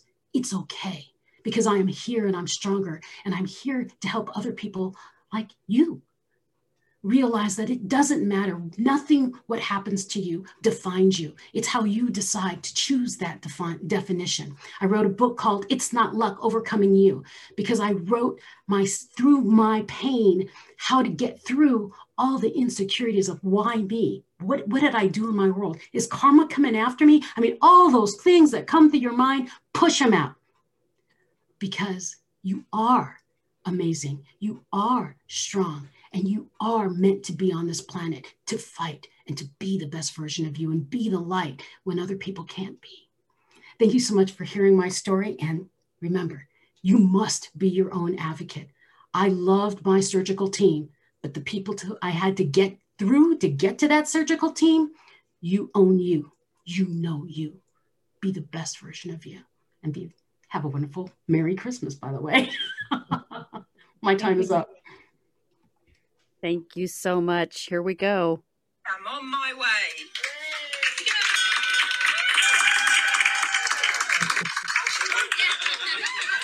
So proud of you, Michelle. Thank you. Just the energy that you have. You have an amazing story. I've met you on other panels, and man, woman, you are on the move. We're so proud of you, and congratulations tomorrow, marking your anniversary. Yeah. Oh, my goodness in 2020, we talk about statistics, and an estimated 276,480 new cases of invasive breast cancer are expected to be diagnosed in women in the US along with 48,530 new cases of non invasive breast cancer. My goodness. Our next panelist we have joining us today, Dr. Wendy Labat, financial healer, an award winning entrepreneur, strategist, speaker, and best selling author. She has her Doctor of Business Administration a degree in entrepreneurship and over 36 years of experience as an entrepreneur. She's the CEO of Financial Cures LLC, a financial strategy and business development firm. She also serves as the founder and CEO of Ascend Foundation, Incorporated. It's a 501c3 nonprofit organization established to empower disadvantaged women to realize their dreams of entrepreneurship an amazing journey. Thank you so much for joining us. And thank, thank you, you. Thank you for having me. Um, I usually tell a different story than what I'm going to tell today because the platform is a bit different. But I do want to start with um, the beginning of a journey that turned out to be a blessing in disguise. Uh, in 2014, uh, the Affordable Care Act mandated that everybody have health insurance. So I, I expanded my business to include insurance and financial services. Uh, and I don't want to be a hypocrite, so I bought all the products and services I was trying to sell to my clients. And um, fast forward to, and I did it from a business and marketing perspective for as that strategy, not from a personal financial planning. And I just want to mention that because in 2017, you know, I had my annual and it turned out to be semi-annual mammograms. So this last one I had in 2017, they said, okay, we see something, we want to do a biopsy. So I'm like, okay, let's schedule it. And, and I thought right then, whatever it is, and I even told the radiologist, whatever it is, you know, good or bad, I'm nipping it in the bud. So he said, well, your results will be back in about three days. So three days later, I called the radiology department, try to get my results, and they said I had to get it from the ordering physician. So I called my physician's office to see if I could get my results.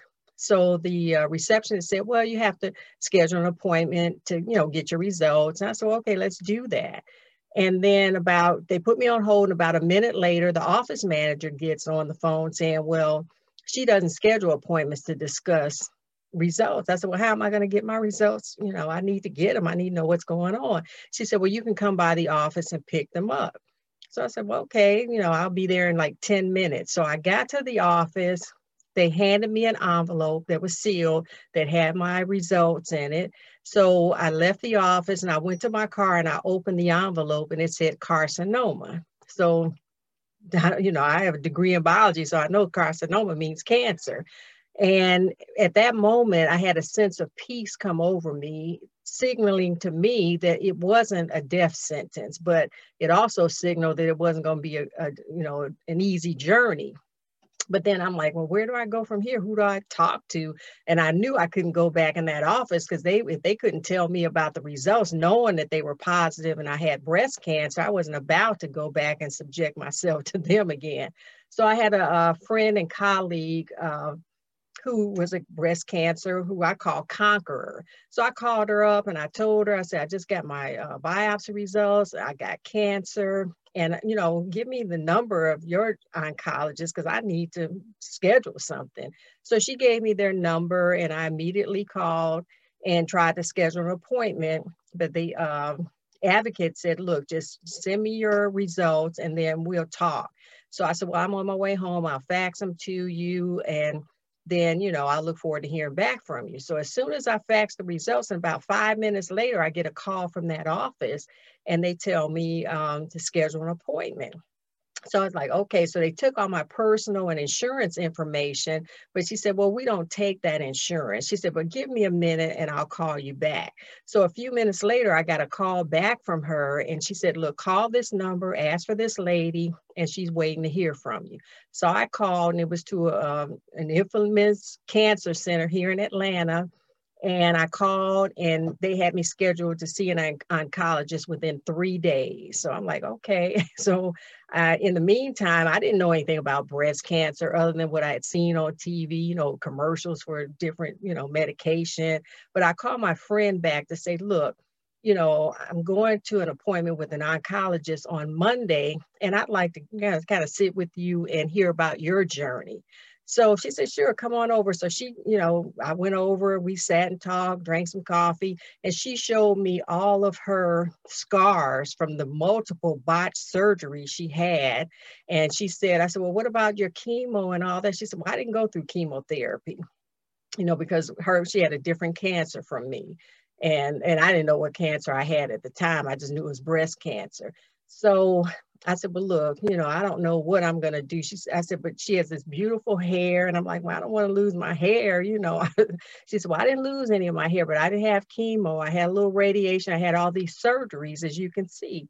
So I said, okay. So I went back home and I researched about cancer, you know, breast cancer, about, you know, what entailed, about the surgical options, about the reconstructive options. I wanted to be prepared for my appointment with the oncologist.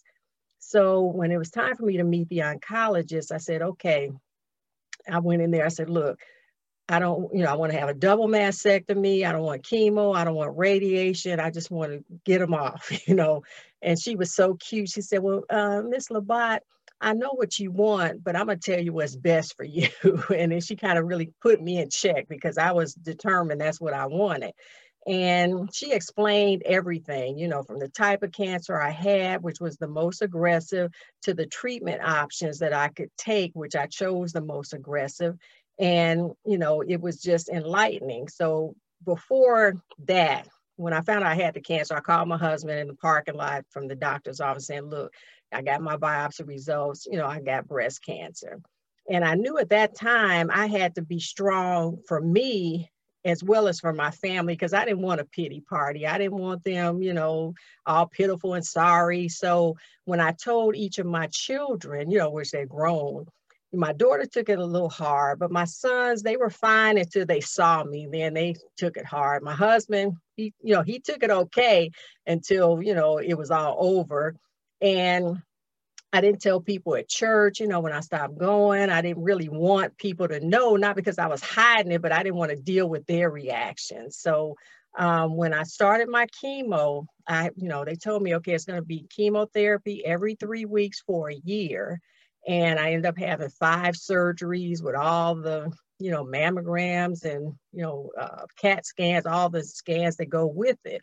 So I was like, okay, you know, everything was going fine. I was losing my hair, you know, body was frail, I was weak. And I was telling my husband, you know, I said, well, let me see what I got here. I knew I, medical insurance wasn't an issue. I knew whatever I needed, they were going to pay for it.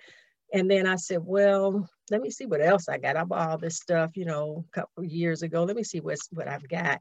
Come to find out, I had, you know, supplemental coverage that not only paid that $67,000 every three weeks, which totaled over a million dollars for the whole chemo treatment, and over 300,000 with all the medical expenses with the surgeries and the scans.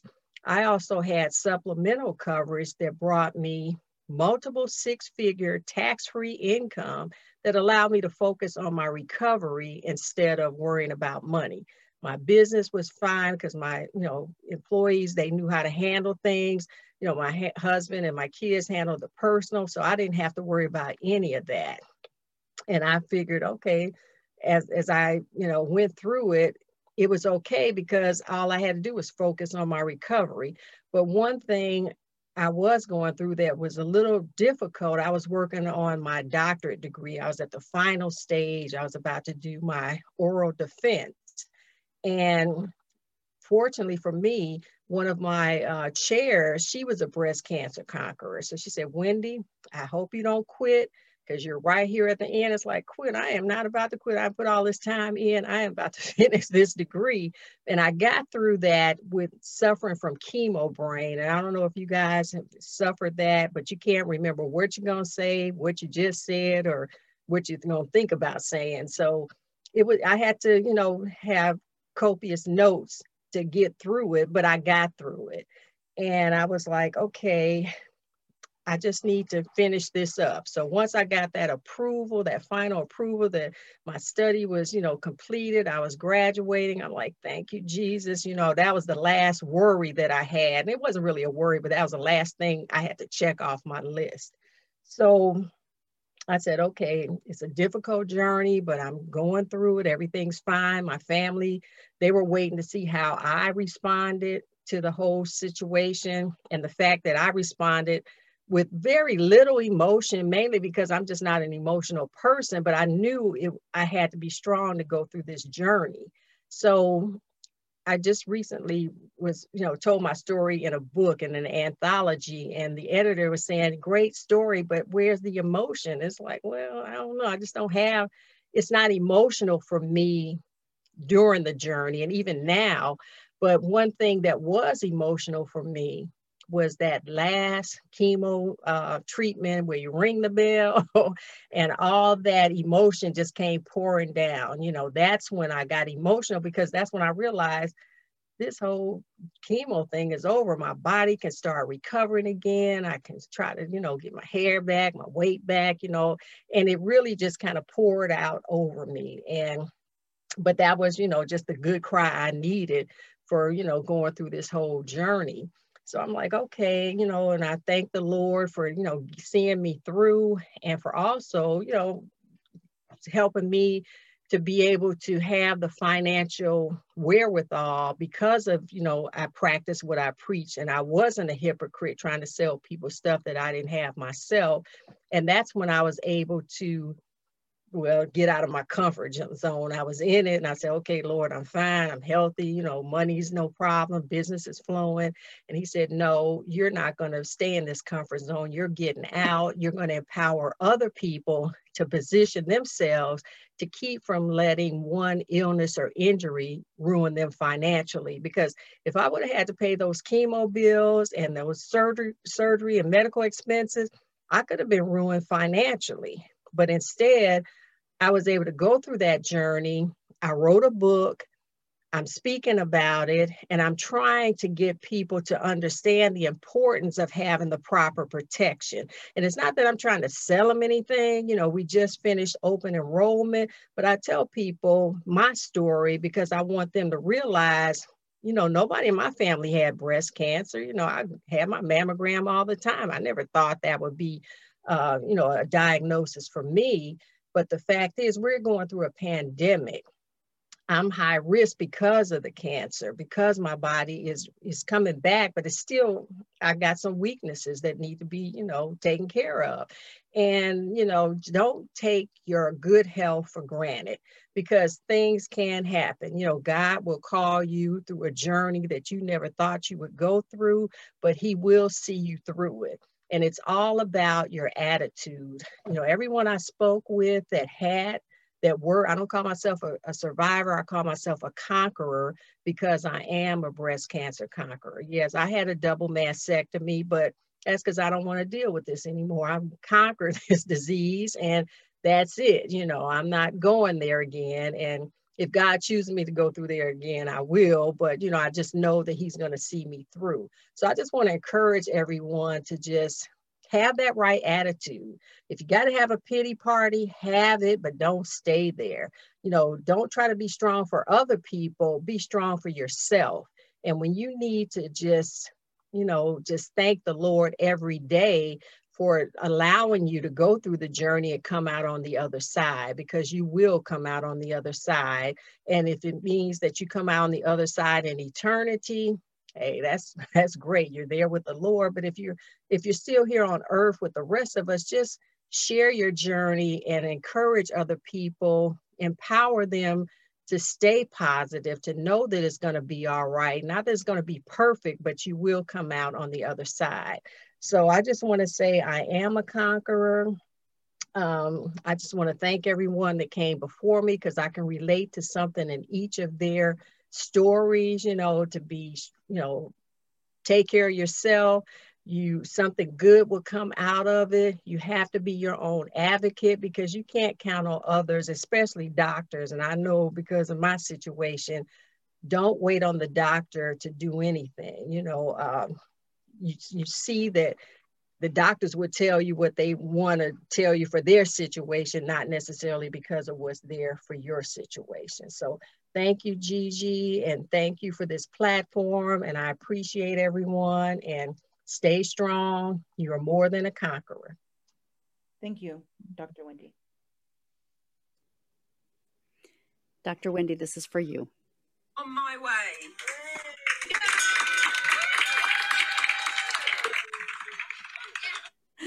Amazing. Thank you. I think the biggest takeaway for me listening to you was that everybody goes through these things differently. You know, just because it doesn't look like we're not showing emotion doesn't mean that we don't have it inside of us.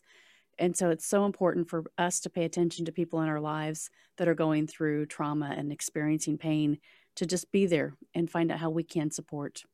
Thank you so much for sharing that today. Thank you. In women under 45, breast cancer is more common in Black women than in white women.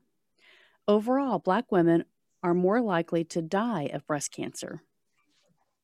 For Asian, Hispanic, and Native American women, the risk of developing and dying from breast cancer is lower statistically.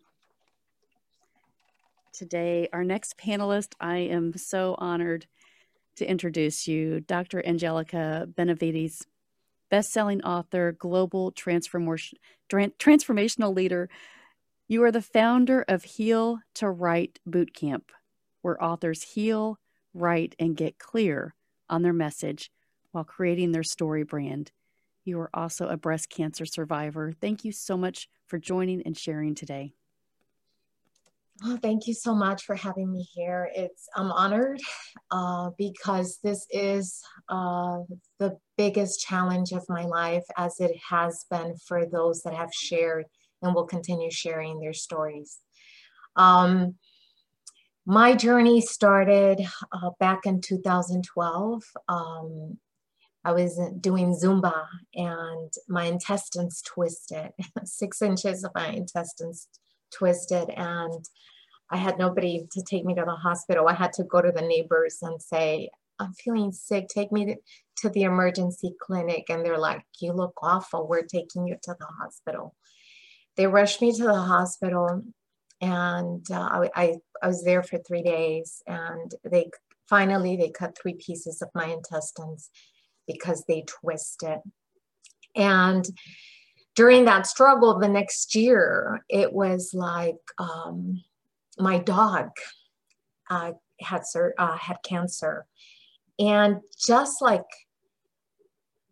many, we all have this uh, GPS, internal GPS, you know, and I was having dreams of me kind of um, kind of getting like warning signs through water and and even my loved ones that have passed away were showing up in my dream and then my dog was having cancer and I wasn't feeling sick other than that experience I had with my intestines.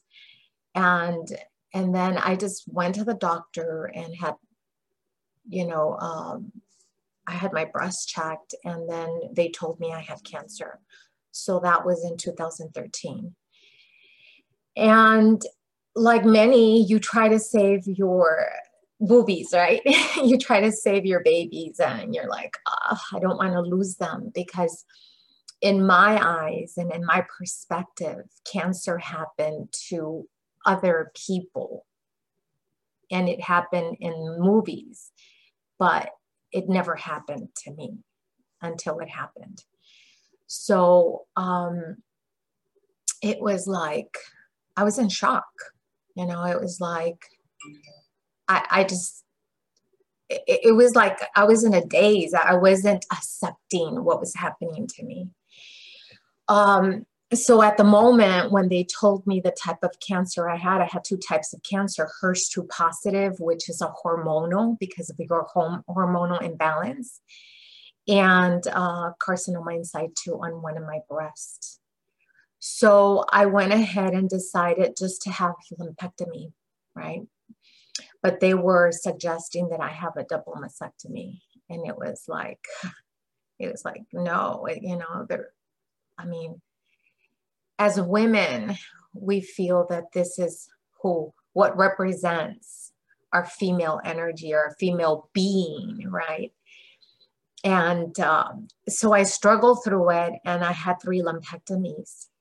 And at the end, it was like, we can't get to the negative margins. You know, now it was in the nipple area and it was like, whoa, you know. So I was going through chemo, I went through radiation, and um, my son, one of my sons, my oldest, was like, Mom, he's like, if you die, I'm going to be so mad because I didn't want to go through it. It was like, I'll just do alternative medicine. This is too much for me. I didn't want to go through that. Because you see, cancer doesn't make you sick, it's the radiation and the chemo and the and being in the hospital that makes you feel awful. so it was like, I don't want to go through it. And he's like, I'm to be so mad. So I did go through the double mastectomy. And it ended up that I was in the hospital for like every year, every November, December, I was in the hospital two to three times for about four or five years. And so it was just only like my whole life tumbled down, down right? My husband left with another woman. Um, and it was at the beginning when I was starting to get sick um, that he left. Um, my finances, everything like just tore down. I didn't want to work. That wasn't even my focus. Um, I lost two of my homes. Um, uh, it was just like I had to go through five steps, and it was acceptance, you know, just accepting what was happening to me because that was my reality, right? But what I have to say is that it was bigger than just accepting, it was becoming detached to that reality and just meditating and going within. I did a lot of meditation. I sat within and just detached from the circumstance. They had told me that somebody with the, that type of cancer that I had would live five years without any treatments. So I made sure that that wasn't something I was going to accept as being my reality, right? Um, and then intuition has always been part of me. I've always followed my internal GPS. So I would go within and I would ask, you know, what my medicine kit should be. And at the time, I was guided to find um, you know one of the thoughts was oxygen i was like oxygen like what what do you mean by oxygen so the next time i went in into prayer it was like um, tesla right so i googled tesla and oxygen he created a device that is ozone therapy and I looked on the internet, like, what is ozone therapy? So I looked everywhere. I finally found uh, a little town next to me that's called DeSoto that did ozone therapy. And all the time I would go to chemo, I would go to my ozone therapy like two, three days later. And I would be so gray and so paled. But after the ozone therapy, my color would come back, you know and I lost my hair, and that was like losing my superpowers, right? And it was like devastating. My both both boys, Jorge and Diego, they bawled themselves in the middle of the night, came to wake me up and tell me that it was time to cut my hair, and it was like ah, right. So um, there were difficult moments. Like you go through different phases when you're going and dealing with cancer. But it was faith. Like you have to have faith. You have to have faith that you have um, an inner healer that something bigger than you lives inside you and you have to trust it and you have to really go within and find the answers. And every answer that I was looking for, I found. And I followed every guidance. You know, I was going through bankruptcy and, you know, my guide, my, you know, I call it God. You know, it was like move out from your house because it was very stressful. trying to make the payments. And I did move out. And then when I was going through bankruptcy, I kind of gave up my house too. And then my inner guidance was like, go back home. I was like, what? I just signed my house away, right? But but it was following, like trusting that GPS, that internal GPS, God, trusting it and, and saying, okay, I trust you. And I came back home and I took the medicine that I was told to take and and uh, I practiced mindfulness. And then I witnessed, I witnessed the miracles that were happening in my life. And every time I witnessed, like saving my home and finding the right medicine for my medicine kit bag, it was like, okay, I'm on the right track, right?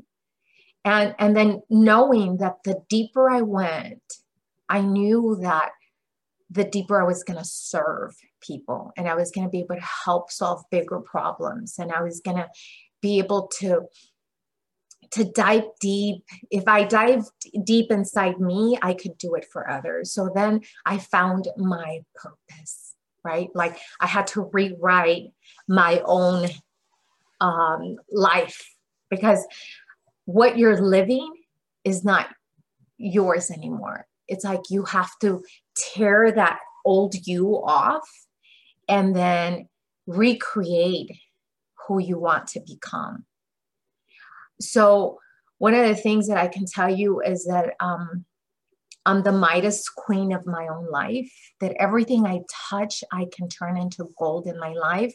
And I feel that you can do the same thing. If you are experiencing cancer, you can transform your life in so many ways. If the doctors tell you that you have two months, that you have a year to live, like it's up to you if you accept that truth for yourself. But I'm telling you, don't accept it, you know, because there's a bigger truth inside inside you that lives that you have to really dive deep inside it and and get in touch with it claim it you know claim that brilliant you that lives inside you and then claim your strong feminine energy because your breast, your hair doesn't make who you are. You know, it's your soul, your divine soul. So get in touch with that divine part of you. That once you do that, I mean, magic happens. This beauty begins to be born, and you are here for something bigger and it is to touch many, many lives. So I encourage you and I challenge you to really dive into that diva that you are, that powerful diva.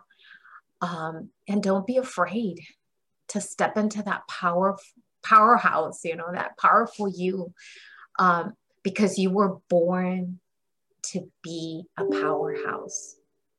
You were born to be something big and um, nothing happens by accident.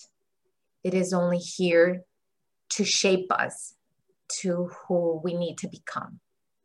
So, um, you know, connect with me and I will keep you in my prayers and I will uh, send you all the love and energy that you need. Um, and uh, thank you again for having me here, Gigi and Lakeisha and Melanie, I love your energy and I feel blessed every time that I come on your platform. So thank you so much.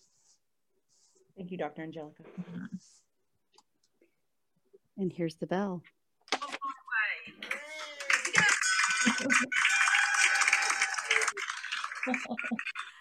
so wonderful. Thank you so much. I think, you know, I'm writing so many notes from all of you today and and I hear you say, find your inner spirit, your inner beauty, your inner soul, because that's really what God created us to do is to share that inner beauty. And thank you so much for sharing today.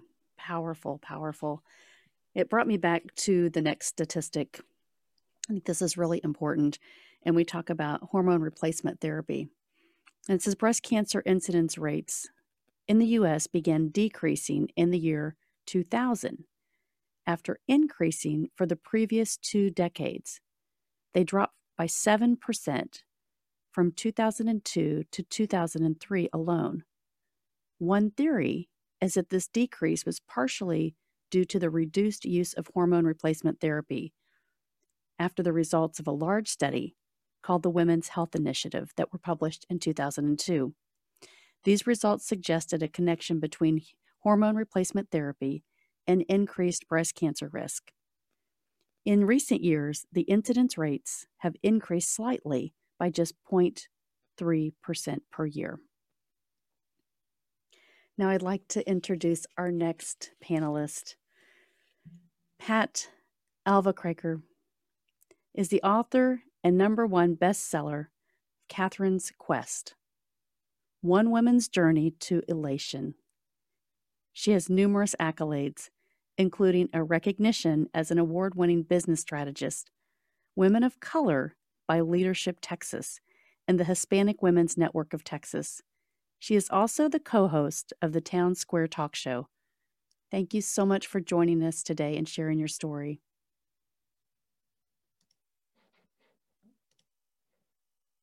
You're muted, hun. There you go.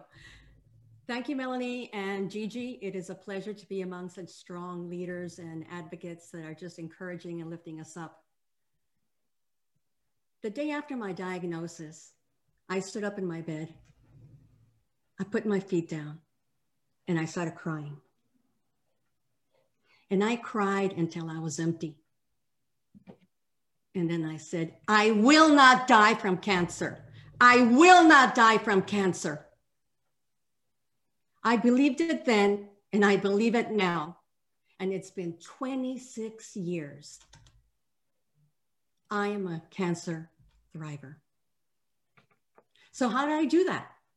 I'm going to share three steps that I used through my journey that can be used whether you're going through the cancer or any other illness or any other disease that you can just embrace. So, take out your pencil and pen. I want you to take notes because this is going to be transformational. Number one, you are responsible for your health.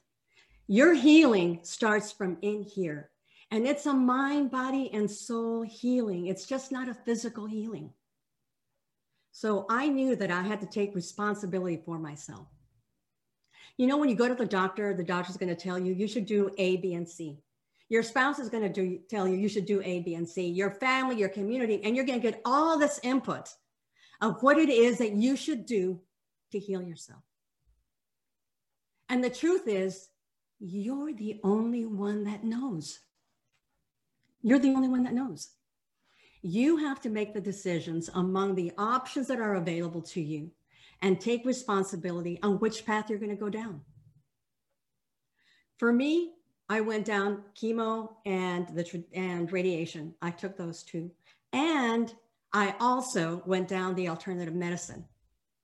26 years ago, alternative medicine really isn't wasn't in the forefront like it is today. So my family said, "You're doing what? Alternative medicine? What is that?" I know I don't know anything about that. I don't think you should do that. And so they started questioning my path, my healing path. And I stood in my power and I said, you know what? It's my journey. I'm going to do the chemo and the radiation, and I'm going to do alternative medicine. And I know you don't understand it, and it's okay, but I'm responsible for healing myself. And so I just threw myself into alternative medicine. I learned about aromatherapy. I became a Reiki master. I used energy medicine, and I just put together a healing path for myself because I knew that if I was to heal, it was going to be responsible. I was going to be the one responsible. So I've been a follower of Louise Hay. She believes in healing your body. She's an amazing speaker and author.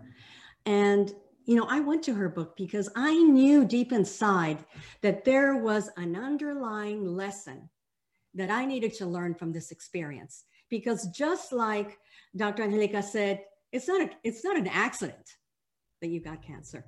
It's not an accident that I experienced cancer. So I wanted to understand the why.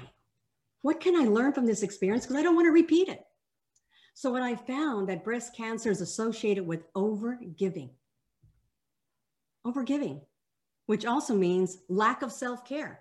So, absolutely, I was an overgiver. I gave to my family, to my friends, the community, to work, you, you name it, I did it. And I was on the bottom of the list. And I said, okay, I get it. I hear you. I need to make some different decisions. So from that point on, I started changing my priorities and I started aligning myself with self care practices. And I learned how to say no. I took things off my plate and I began to be consistent about taking care of myself.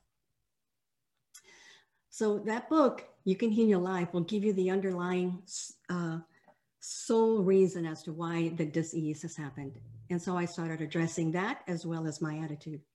And there was one thing that I was told to, that was told at the hospital, and this is step number two, is that your healing is based on your attitude. It's 99% of your attitude that's going to heal you. And I'm like, thank God I'm a positive thinker because it's true. I mean, you can either believe that you're living your life with your glass half full or half empty. Which one are you? Right? Because when you get a disease, whatever it is, whether it's breast cancer or something else, you have to have a positive attitude that you can heal yourself. If you believe you can or you can't, guess what? Guess what? You're right. You're right. So attitude is everything. Having that positive attitude that you can heal yourself and that you have it within you to do that. I totally believe with what many of the speakers have said is that you have to have that, that connection.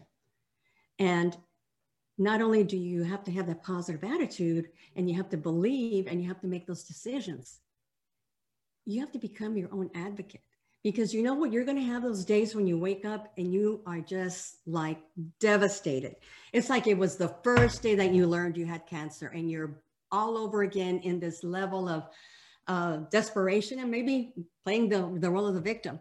And so you have to have that kit for yourself is how am I going to be a, an advocate for myself when I have that day where I just want to give up, where I just, I just want to cry, where I just, and, and where I'm just tired. I just don't want to do it anymore. You have to have that kit that's going to get you going to help you become your own personal advocate. And one of those things and that's in your kit is you have to be able to ask for help. You have to have someone to come in and clean your house and go buy the groceries and wash the clothes. You have to be able to receive so that you can focus on yourself and be the advocate and take responsibility. It's going to be really important. So I want to share a few things that I did to help me become my own advocate and have that little kit that would help me. And one of those is being still. And Dr. Angelica talked about that, about being going, going within and connecting, even if it's just for a minute, just being still and allowing spirit to speak to you. Another tool is journaling. There is so much healing in writing. It is unbelievable. I am an avid journal journalist, journal. I love to journal and I do it every day. And just really writing down those feelings, because there are some feelings that you may not want to share with others you know, that you have to have an outlet somewhere and let it be in your writing. Express what's coming up in your heart and in your soul that needs to be expressed in your writing. And also be in a point of gratitude because no matter how bad it seems, there's there is something to be grateful for. So three things that you're grateful for. And these are things that you can just when you wake up, just immediately just think, what am I grateful for? You know, I'm grateful that I have great support in my family you know, I'm grateful that I have great doctors. I'm, I'm grateful that I have people that will take me to my treatments. So gratitude, gratitude, journaling, going in. And the other thing that I would say is that you see yourself being healed. The power of visualization is amazing. Is to see yourself being healed, doing everything that you want to do going out and shopping and being with your friends and having coffee and being with kids. See yourself doing all of that. See yourself. And then affirmations. My favorite affirmation was I get better every day in every way. I get better every day in every way. And that is the one affirmation that I said to myself. I get better every day in every way. Create your own little medicine kit from a mind, body, and soul perspective. Take responsibility. Have that amazing positive attitude to get you through it. We can all heal ourselves. It's in our DNA to be able to do that. We just need the courage to do it. And the fact is, we are courageous people. You may have to dig a little deeper to find that courage, but you have it in you to heal yourself. God bless. Pat Alba Creaker, 26 year cancer thriver. Thank you, Pat. Thank you, Pat. Oh, what encouraging words today. Thinking about all the things that we need to learn as we grow older, too, right? This statistic talks about genetics. And so, mm-hmm. about 85% of breast cancers occur in women who have no family history of breast cancer. These occur to genetic mutations that happen just as a result of the aging process. So, we need to remember this positive attitude. We can't just have it when we're young, we need to have it to survive and thrive. So proud of these women. I'm going to ring the bell one more time.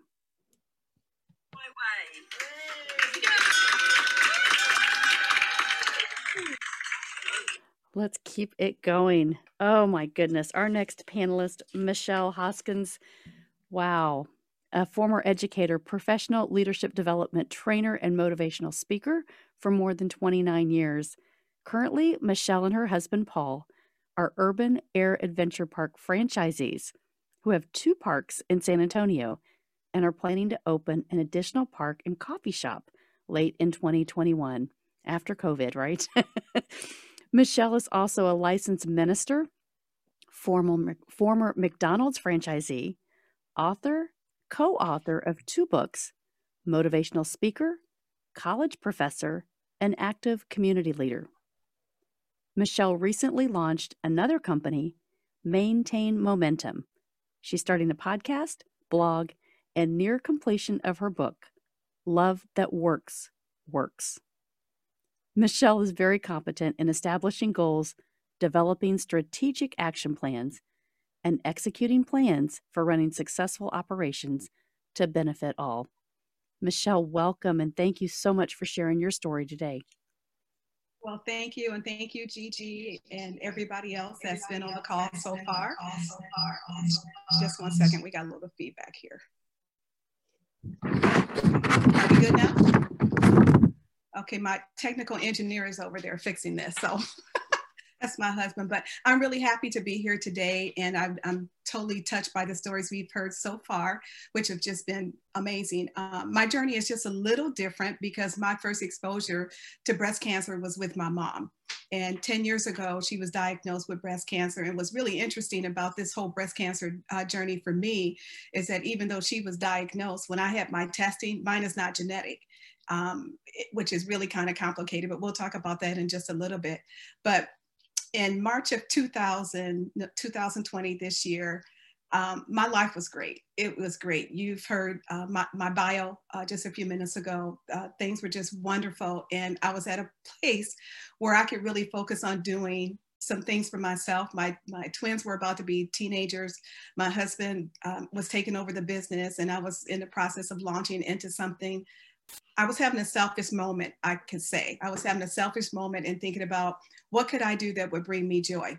Well, the bad part about that is menopause hit. I decided, my body decided to start going through menopause. And I'm like, oh my God, you got to be kidding. Right now, we're to go through menopause as, you know, I'm getting my energy back and I'm really excited about all this other stuff. Well, I got the treatment for the menopause, got my mojo back. It was all good. Then COVID hit. Our business was shut down um, I had entered a, a, period of rest and rejuvenation, which was really good because I've, I've, I've been working since I was age 14. So I never took any time off except for the, you know, the yearly vacations that we take in corporate America, things of that nature. Well, during that period of rest and rejuvenation, I started dreaming and I started dreaming in color. I started having very, very vivid dreams. God was speaking to me in ways that I couldn't imagine. And he was providing pieces to a puzzle that I didn't understand and I couldn't quite put it all together. So during that time period, I started having dreams about my hair, you know, losing my hair. I started having dreams about doctor's appointments I had never been on. I started having dreams about talking to this surgeon about various types of surgeries and being in these different facilities.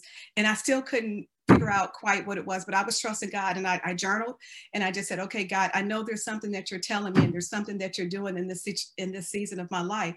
But you know what? I'm gonna continue to focus on being selfish and you know starting this new company and whatnot. Well, August 4th of 2020, all that changed. That's when I had my first doctor's appointment. Um, I had my mammogram scheduled in March, which I get twice a year because of my mother's situation. And um, at that appointment, I was told that I need to come back in December because of COVID. They weren't going to do any um, mammograms. And I refused. I said, I'm not coming back in six months. I need to have my, my mammogram. I, I could feel that there was a small lump in my breast. And I was very, very insistent. And I'm glad I was very, very insistent because I was diagnosed with stage two breast cancer at that point. Had I waited six more months, uh, the cancer was spreading very, very aggressively. There was two tumors. One was two centimeters, one was one centimeter, and the cells had started to split. Well, had those cells continued to split, stage two could have easily become stage four, could have um, spread to my lymph nodes and other places in my body, which we didn't want to happen. So needless to say, during that time period, in a, a matter of 11 days, I had two surgeries. I had um, 11 doctor's appointments, five consultations, second opinions, and I started chemotherapy. So you can imagine how my whole life in a matter of two weeks, which is literally turned upside down. My family was, we weren't devastated at all, you know, because we're praying people and we just believe in faith and that God has a plan that was much, much bigger than what we could see or what we could imagine. But what was challenging for us is just trying to understand how to put it all together so that our family wasn't totally disrupted. So needless to say, when I sat down with my husband and I told him about it, he cried he started crying. I don't know why he was crying. And I said to him, I remember saying to him, Well, what are you crying for? I'm the one that has cancer. I'm the one that's going to have to go through the treatment. And um, my mom, she fell apart, you know, because she thought it was her fault. And I remember her saying to me, Well, the reason that you have it is because of me. And I was like, Well, I really don't believe that. You know, I'm not accepting that. And it was in those two conversations with my husband and with my mother that I decided I have to be very, very careful and calculated, not only who I share my story with, but how I share my story, why I share my story, and um, when I share my story. And the reason being is that people will do the woe is me. They want you to do the woe is me. I refuse to do that. And it's all about perspective. And I remember when I went to see the oncologist, and um, she, you know, she sat down and she said to me, "Well, this is what's going on. This is what we're going to have to do because the cancer is so aggressive. We're going to have to take some really aggressive treatment measures." And I said, "Okay." The way I look at it, it's like having a flat tire, a nail in my tire. I got to get to work. Let's go in. Let's take it out. Let's see what type of damage is done internally, and let's just move on. And I remember her looking at me like, are you kidding me? Did you hear what I just told you? I just told you you have cancer and this is what we're going to need to do. And I was like, yeah, okay, I got cancer. Cancer doesn't have me. Let's move on. You gave me the prognosis. You gave me the diagnosis. That's not the prog- prognosis. So for me, it was all about perspective. I was trying to keep things in perspective, not only for myself, but for my family. And as a result of that perspective, I remember going to the first chemo treatment and I remember walking in and I was seeing these people that looked like they had no hope. They looked like, okay, this is like my last hurrah. This is the only thing that's going to save my life. And I remember saying to myself, where's their faith? You know, you can't put all your faith in God. You got to have some faith in yourself to heal that, heal your body. There's things that you can do in terms of eating right, in terms of exercising, in terms of maintaining your mental faculties. And I remember saying, I am not going to look like what I'm going through. I am determined. And so each time I went to chemo, I was dressed up and I remember I would come out of the bedroom and I would have on the first two treatments, I would have on a big summer hat like I was going on vacation. I'd have on a nice summer dress, some nice shoes, had my nails done. Um, I took advanced steps and I cut my hair off uh, uh initially because I knew it was going to fall out. I didn't want to have to deal with that. But still, I was able to get some wigs and do some other things so that I didn't have to worry about, well, it's going to take me longer to get dressed now where it used to take me 15 minutes now it takes me 30 so what? I plan ahead of time i plan my outfits out the night before. You know there's things that you do in terms of keeping the right perspective so that you're not stressed out because stress we already know is a killer. So i wasn't going to deal with that. But going back to what i was saying is that i had to be careful to maintain the right perspective because what will happen a lot of times is that people will try to put things on you that you don't need to have on you. And so i was very very careful in terms of who i shared my story with because i didn't want people coming to me saying, Oh my God, I'm so sorry. And when people did say it, I was like, Why are you sorry? You know, God knows what He's doing.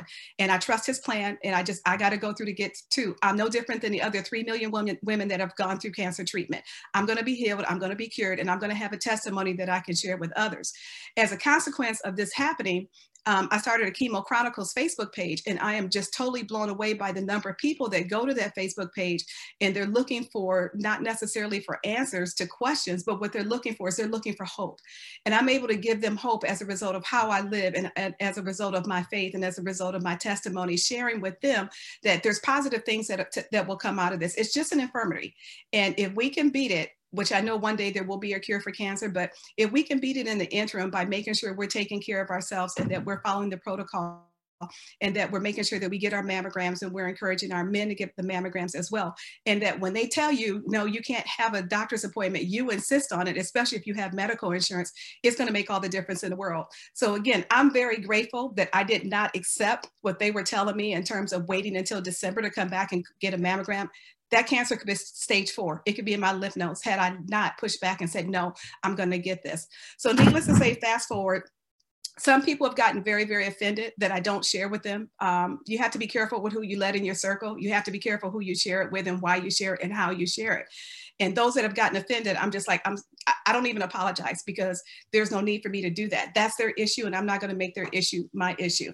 Um, there's some that have said, what can we do? How can we help you? And that has been the greatest blessing because we've had friends. I have a friend that started a meal train. I didn't even know what a meal train was.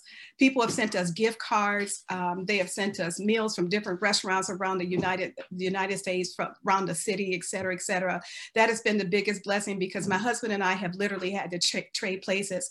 Those of you that have gone through chemotherapy, it is very, very debilitating. I had no idea how debilitating it was going to be um, because, you know, we as women, especially minority women, sometimes we have that superwoman badge of honor on our chest and we don't know our limitations. And I think the biggest limitation for me was when I discovered that I had no energy and I had to be put on a walker because I couldn't walk. That was the most humbling thing that I've ever had to experience in my life, other than my mm-hmm. husband giving me a shower because uh, you know I had no energy or getting me off the toilet. Those are some of the things that happen. Everybody's body is going to be different in terms of how they respond to chemo. So I did not go out on Google and do research. I refused to do that. And the reason I refused to do that is that when I had my five consultations with doctors um, from around the United States. I was really blessed to be able to do that because I have a friend that's a um, cancer oncologist and she has a sister that's a cancer oncologist in California and another one that's at Mayo Clinic. They all got together. They all got together and they assessed my situation and they talked to my doctor and they, they came up with a protocol. And so you talk about seeking wise counsel. It's really, really important that you get wise counsel. Um, there's some things doctors know and there's some things that doctors don't know, but I believe God created the physician and the physician can do some things, but it all it, it all is basically based on trust in who you believe and who you serve.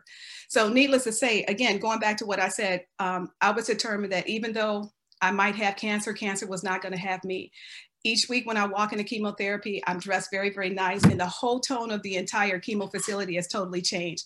People are now dressing up some of the, the, the, other patients that are in there. They've started to dress a little different. Last week, we all had on red Christmas sweaters. So we decided this week we're all going to wear green. And, you know, I take gifts to the staff because it's hard for the nurses too.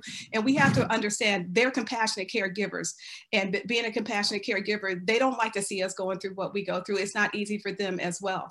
And so being able to take control of the situation situation, trying to make it happy for the people that are administering chemo medicine to me was really, really important. That was my perspective. And so now what I'm seeing is that when I walk in, I feel like a movie star because they make me feel that way because I, I make them feel that way. And so what I did to take control of my situation is that I, I did the research, you know, with the doctors. I determined really fast what I could eat, what I couldn't eat, what would make me sick, what, you know, what would agree with my body. And I just kept a journal. I just kept a journal. And I think for like three weeks straight, all I ate was ice cold salad because that's the only thing that I could tolerate or soup. Um, I learned that there's some drinks that I just can't drink. Anything that has sugar in it, of course, it just doesn't agree with me. So I just try to stay away from that altogether. But then again, there's times when there's certain things that my body craves. If your body craves it, just go ahead and eat it. And if you get sick from it, you just get sick from it. So needless to say, we're six months in And um, the one hard part about all of this is that when you talk about being a cancer survivor, people don't understand the financial implications of going through what you go through. In six months, um, I've had no income. Because I'm not working. I'm no longer working. I've had no income, but I've had no lack because of my faith. And God has been providing in ways that I could have never, never, ever, ever imagined. Our business, because of COVID, um, is down 90%. Our sales are down 90%. Um, but again, our friends, we have friends that are providing, we get gift cards in the mail. You know, um, I'm not concerned about the holidays because we don't get caught up in the big gift exchange and all that stuff. That's not what it's about. But one thing that I can say is that through it, all of this that you know we're continuing to stand on the promises of god and just truly believing that number one i'm healed and um, as I'm going through all of this, I can say, I know whatever He desires for my life, it will be. I can say whatever He wants me to be, I will be. I can say wherever He wants me to go, I will go. And so the next steps for me is basically the twins are going on vacation and I, I, have a set of twins physical twins human twins but the girl twins they're going to be going on extended vacation and i don't feel bad about it. Um, my mom when she was diagnosed with cancer 10 years ago i tried to get her to have a mastectomy. She didn't do it and she's gone through at least four or five surgeries. Her cancer came back last year and then she had to go back and have a mastectomy and i was just determined i'm not going to go through that. This is just too hard on my kids number one. It's too hard on my husband and it's just too hard on me physically to have to constantly deal with the barrage of thoughts about, okay, is the cancer coming back? You know, everybody has a cancer gene in their body. It's just a matter of when it materializes or how it materializes. But I, I'm just really determined. I don't want to have to deal with this again. So I'm okay with the girls going on vacation. They serve their purpose. they can go to Tata heaven, and I'm totally happy with that. Um, I did see the surgeon just recently about the reconstruction, and I'm going to have that surgery on January 28th. And that was um, a decision that my husband and I made together. And as a result of that, there's other things that are happening. We're going to be starting a nonprofit uh, Foundation. We have a podcast. We have a blog that's going to be starting up called What's Next. Um, I'm sure we'll have some of you on because people really didn't know what's next. What's next in life? And sometimes we don't know, but there's certain things that we don't talk about as a people. And I, I think the days of secrecy are gone. People need help. They need people that can be real, that can be transparent, that can share their stories and just say, hey, you know what? You're not alone. And me being able to go through this with you all and you all being able to share with other people is very, very, very, very, very valuable. And so as I'm thinking about it, I'm thinking about my bucket list, being able to reinvent my message, crafting my message of where I'm going, how this has affected my life, what it's done for my children. My children were able to get a puppy out of all of this. so they're really, really happy. But at the same time, I'm looking at the joy, I'm looking at the laughter, I'm looking at the fun that we're having, how we're taking what could have been something negative and we're turning it into something positive as a family because there's no secrets. And even when I was diagnosed, with this dreadful disease, we sat down and we talked to our children. A lot of people don't. Well, you know, our children are very, very mature, but there was it was really important for us to make sure that they understood that there's going to be times when mommy won't be able to go to certain things. She won't be able to do certain things. I can't get out of the bed on certain days because I'm sick. They understand what happens when I go to chemotherapy and when I come home, how bad I feel three days later. They get all of that, and they've been really, really instrumental in terms of my healing because the hugs that I get at night, you know, they they come in the room and they rub my little peanut head. You all have haven't seen it, but I'm totally mm. bald. But they come in and they rub my little head and they, you know, call me Mrs. Peanut Head, and we get a lot of mm. joy out of that. But you know, it's just really, really fun to, to see how they've engaged in this entire process and how they've welcomed um, me being able to share with them in a way that I can't share with most adults. And that's the part that's most hurtful is that they understand better than anybody that you know mommy is going through this really tough time but she's going to be healed and she believes it. And so my testimony of faith as i go through this journey is really important to them because i'm teaching them as well. You can conquer anything you can overcome anything but you just have to believe. You have to have faith and you have to believe. And so we know as our in our family we know that greater is coming. Yeah this year has been really kind of tough. It's been a season of ups and downs peaks and valleys you know but still waters run deep. And when we think about that you know i put my foot in the water when you know i was told that I have this dreadful disease, but at the same time, I'm not treading water. water to the other side because I know the greater is on the other side.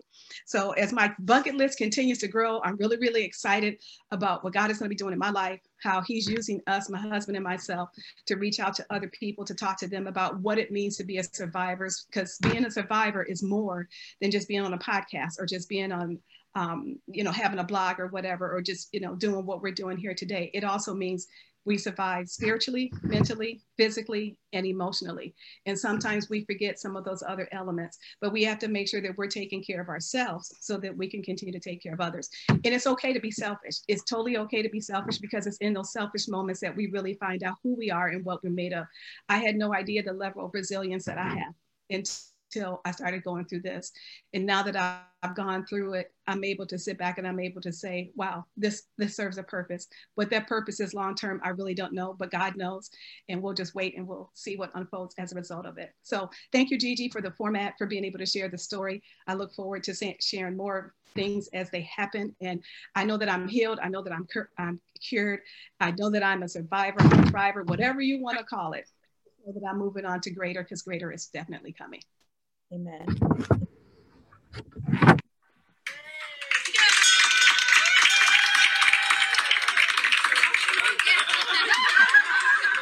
Michelle, Michelle, amazing story, my friend. Wow, how our family has to just reach out and get to know who we are from the inside and just continue to celebrate you in every possible way and pour into others. That's the journey, right? We find out what's happening to us and then being able to then show up for other people. I'm so proud of you. Congratulations. Stay on your journey. We're supporting you. For women in the US, breast cancer death rates are higher than those for any other cancer besides lung cancer. These powerful statistics all day long have reminded us that it touches so many people around us, and we need to be survivors in all parts of our life. Our next panelist, Tina Skagenholt here, moves audiences everywhere with the message of green bananas. she is a managing broker in the real estate industry, serving the coastal regions of Virginia, North Carolina, and Maryland, and much sought after leadership and life coach. She is a two times breast cancer survivor. Welcome today, Tina, and thank you so much for sharing your journey. Oh, thank you so much for having me here today. And Gigi, thank you so much for sharing this platform with me. I have so enjoyed the stories and the inspiration. And I know for some it's easier to share than others. But thank you all so much for sharing your story and reaching out to others that can use this help. Uh, my story began actually in 2000. I was having some symptoms. I was having some breast symptoms that I would refer to as more of a burning pain. And I spoke with my general practitioner as well as my GYN for about two years about this pain. And they just kept saying, you're a 30 some year old woman, you're raising three sons, you have a very busy real estate career, your sons are active in everything, you're tired and you're living on caffeine. So stop drinking caffeine. And I listened to that for two years. Fast forward in 2002, um, I finally found a lump and I went to my general practitioner and she said, honestly, it's probably nothing. It's probably a calcification. You have another GYN appointment in six months. You should talk to them then about uh, a mammogram. So I, I, left immediately, got on the phone, made phone calls, and I thought, no, I'm getting a mammogram today. So I did that and uh, on a Friday, which it always seems these things happen on a Friday. On a Friday afternoon, I got a call from my doctor and she said, Tina, I'm afraid to tell you, you have breast cancer. I was diagnosed with infiltrating ductal carcinoma.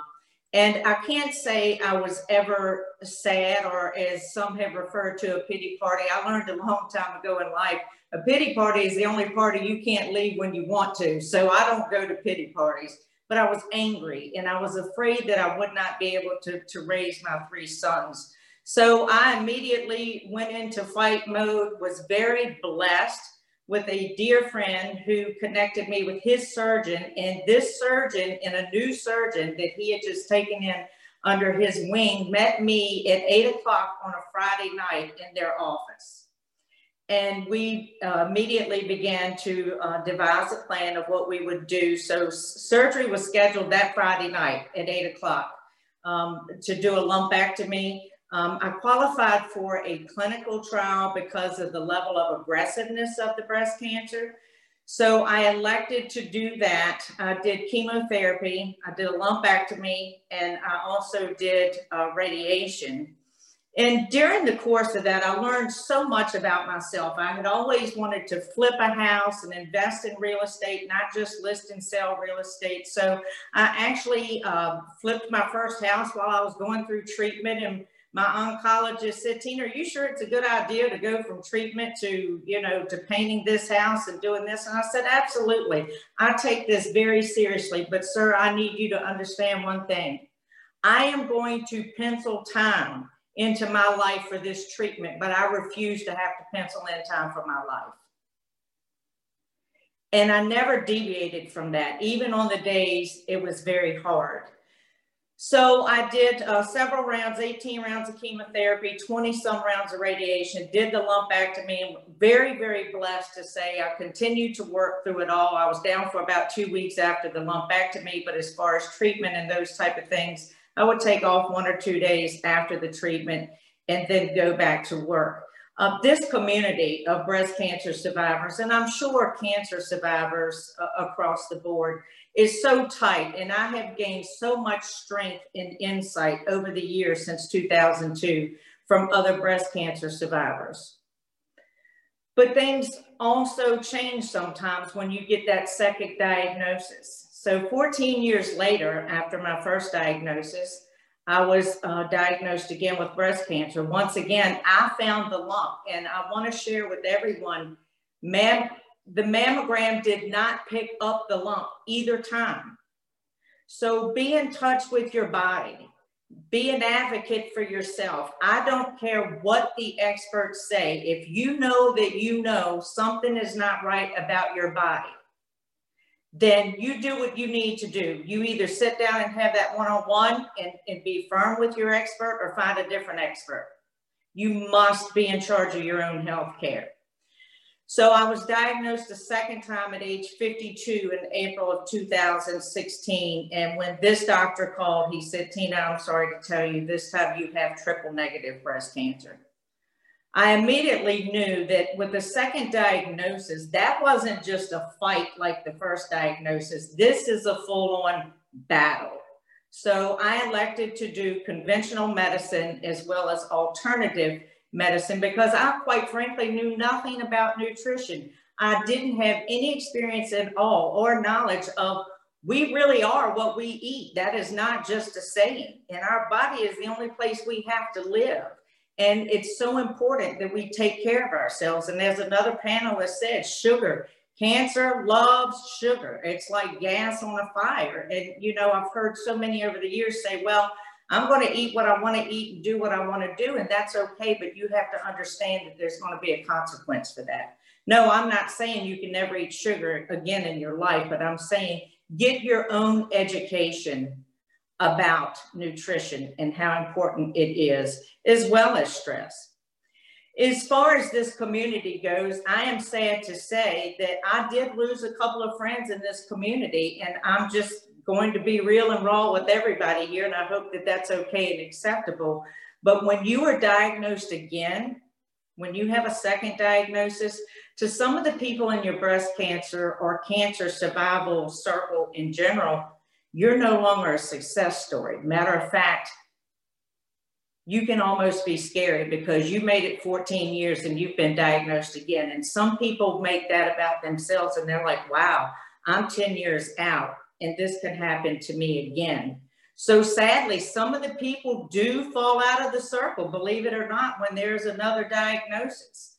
Um, but this community has just been so strong, so supportive, my family has been supportive. I have by default uh, become a, a, coach to many through going through uh, breast cancer surgeries, chemotherapy, radiation, and the like. And uh, that wasn't on purpose. That was just by default. But I actually have really enjoyed that. I think many of you on this panelist are probably JMTers as well. I'm also a certified uh, JMT coach and speaker, and that's its own community as well. So um, I just, I, I love this group of people. I really do. But you know, with the second diagnosis, I, I learned something I didn't realize about myself from the first one And that is after the first diagnosis, I really learned how important it is to live in the now. You know, wherever you are at the moment, be there. But I think I took that a little extreme, if you will. I was a little extreme about that because oftentimes people would invite me or girlfriends would say, Hey, we're going to go on this great cruise in six months. It's going to be good girl fun. Would you go with us? And I'm like, Are you kidding? I don't even buy green bananas. Now, I am not a pessimist by any stretch. I'm a pretty positive person, but I'm also a realist. So, you know, I just, I got, I got to a point where I really wasn't making long-term commitments. So really my auto response was, I don't even buy green bananas. So when I was diagnosed the second time, just the day before uh, chemotherapy was to begin again, I was having lunch with two dear friends, and one of the friends, uh, as we were dispersing, said, Tina, I need a favor from you. And I said, Sure, what do you need? She said, Please start buying green bananas. And it just hit me that we really do need to plan our life. While it is important to, to be in the moment, wherever you are at the moment, be there but it's also important to plan to be here. Plan your life. Know what you want for the rest of your life. I don't care if you're 20 years old or if you're 80 years old. You are in control and you need to have a plan of what you want the rest of your life to look like and what do you want to accomplish. So in the midst of all of that, I decided to write a book, actually started pre-pandemic and finished it during the pandemic named Green Bananas. Um, and it's it's it's about exactly that learning to to realize the importance of planning your life and and understand that the battle's in the fear. Don't give in to the fear. Uh, the battle truly can be. I'm, I'm very fortunate that i was raised by a father of faith. I, i'm a person of faith. So it's probably it's not easy. I'm human no matter what but um, i do fight fear and I, I refuse to give in to fear. But I just want people to be mindful of that too. And as someone else said, the worst thing you can do, whether you're newly diagnosed or you're afraid you're going to be diagnosed or someone you love has been diagnosed, stay away from Dr. Google it is very hard to keep a positive mindset when, when you're doing your research through Dr. Google. So reach out to those that have been there. People, people care and people are willing to share and people are willing to help. And just know that you're never in this alone, whether you're the actual patient, whether you're the caregiver, it doesn't matter. This community is incredible and never be afraid to ask for help. I was one of those people. I was the overgiver, the overextender, the always the one that would show up on the scene when someone needs help, but I was never the one willing to accept help. And I've had to learn that about myself, and I've also learned to accept help. So don't let your pride get in the way. Don't let Superwoman or Superman syndrome get in the way. Be willing to accept what, what you're always so willing to give. And I just want to say, I so appreciate everyone giving me the opportunity to be on this panel. I've enjoyed every single story and uh, the resiliency of this panel is absolutely amazing. So thank you so much for the opportunity to share and God bless all of you. Merry Christmas. Thank, you. Thank you, Tina. Amazing. Buy the green bananas. do it. Step into it. Stop waiting to plan your life. Do it now.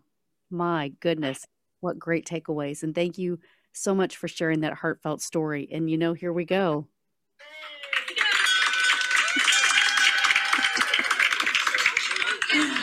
Thank you so, so much. Now, listen, we've heard from a lot of women, and we've also heard from a fiance that had a painful experience and learned about love. But did you know about 20, 2,620 new cases of invasive breast cancer are expected to be diagnosed in men in 2020? A man's lifetime risk of breast cancer is about 1 in 883. Astonishing. I'd like to introduce our next panelist, Michael D. Butler, CEO of Beyond Publishing, book publisher, global speaker, and media coach. Thank you, Michael, for joining us and sharing your story today. Thank you, Melanie. I appreciate it. I'm so proud of everyone here. I've been listening all morning and so proud of Gigi. Wow, what what a great event! What an amazing event! I just got through listening to Tina and and Michelle and Pat and Madi this morning, and you know, just, just amazing to me. The inspirational thing. I, I like to start my day with the scripture, and the scripture that came to mind was Philippians one six. And I thought of everyone here today that's that's sharing, that's going to be sharing, Daniel, Ragna, and and just everybody here today. And it says, "I am certain that God, who began the good work within you, will continue His work until it is finished on the day when Jesus Christ returns." and I'm hearing so many stories of hope and inspiration. And, um, you know, I, I, went through a divorce 20 years ago, and about 10 years ago, my son's mom, I have four sons and two grandsons, and number three said, I was flying out to South Carolina to speak at a conference. She says, "Let's pray Joshua. Joshua, he's having some pain. I think he's growing pains or something. I'm gonna take him to the doctor." And so about 12 hours later, I just my plane had just landed in South Carolina. I get this call and she's just terrified. And I just love what what Tina said about fear, about how to disarm fear. You know, that's the thing the enemy wants to get us in fear. I'm looking at a room full of people that are full of faith. And you know, we we're all tempted every day to slip back into fear, right? But we move forward in faith. And one of the best things to move us forward in faith is not only looking at the scripture, but also having our friends to reach out to, having people that we can share our feelings with. And and she says Joshua's got the most aggressive form of cancer. He's got a 50-50 survival chance. They're going to start, you know, um, surgery tomorrow and start chemo tomorrow. And so, you know, as a single dad, a divorced dad with with joint custody, I called my attorney. I said, I want to get a second opinion. And they said, well, you know you, you can't do that i called the judge in, in the county where we divorced it's too late you can't do that she's got the the medicals under hers in the divorce decree so i had to totally give it to god and i said okay do i fly home and and i asked her i said should i fly home she's like no you stay we got it under control my parents went to the hospital you know as a dad i felt totally powerless because i wanted to be there with my son um, and he said his mom said don't come just wait till your meeting's over and I just want to say, I've seen a lot of family support and a lot of group love here today. And that's what you need. You need a support system.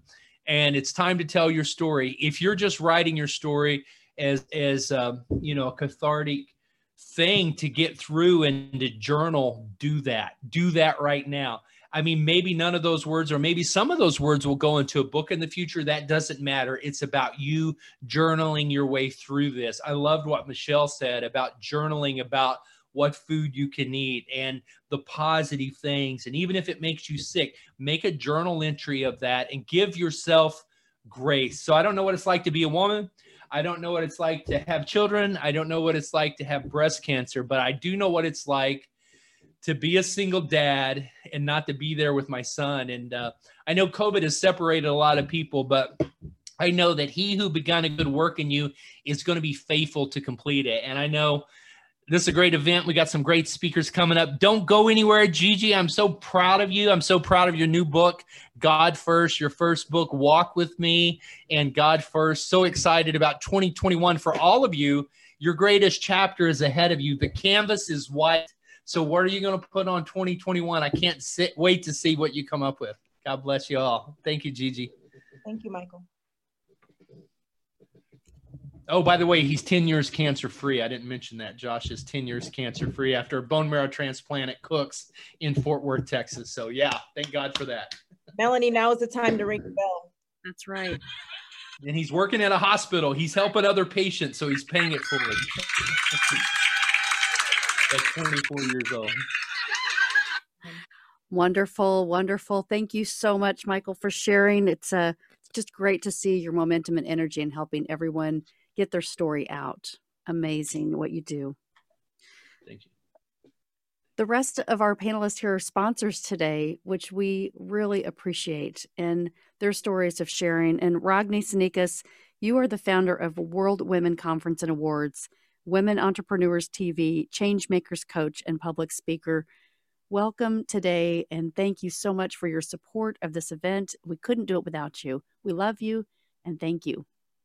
Oh, thank you. Thank you. Thank you, everybody who has shared their story today, because every story really truly has the power to change someone else's life. Uh, I have seen some of my friends which have joined the, the live uh, broadcast of, of this uh, panel, and um, uh, there are people that, uh, that are going through that panel right now. And again, I want to just uh, say that you do not fight alone we're here, we're here to raise awareness. We are raised to awareness, not we know that not only the people that are going through that, whether you are a woman or a man, uh, you you you're not paddling only for yourself. I know, especially women are like, uh, I'm not afraid of myself, but I'm afraid what's going to happen with my kids. I'm afraid what's going to happen with my my my husband, my parents. So you need to let go of all of that and you need to take care of yourself. Put the mask on yourself first, and then you're able to help everybody else. So I have heard through all those stories which were shared with you today, and they come all down to one thing put yourself first, take care of yourself first, because if you're not doing it, you do not have your health, you not you do not have anything because health is the foundation of your inner strength.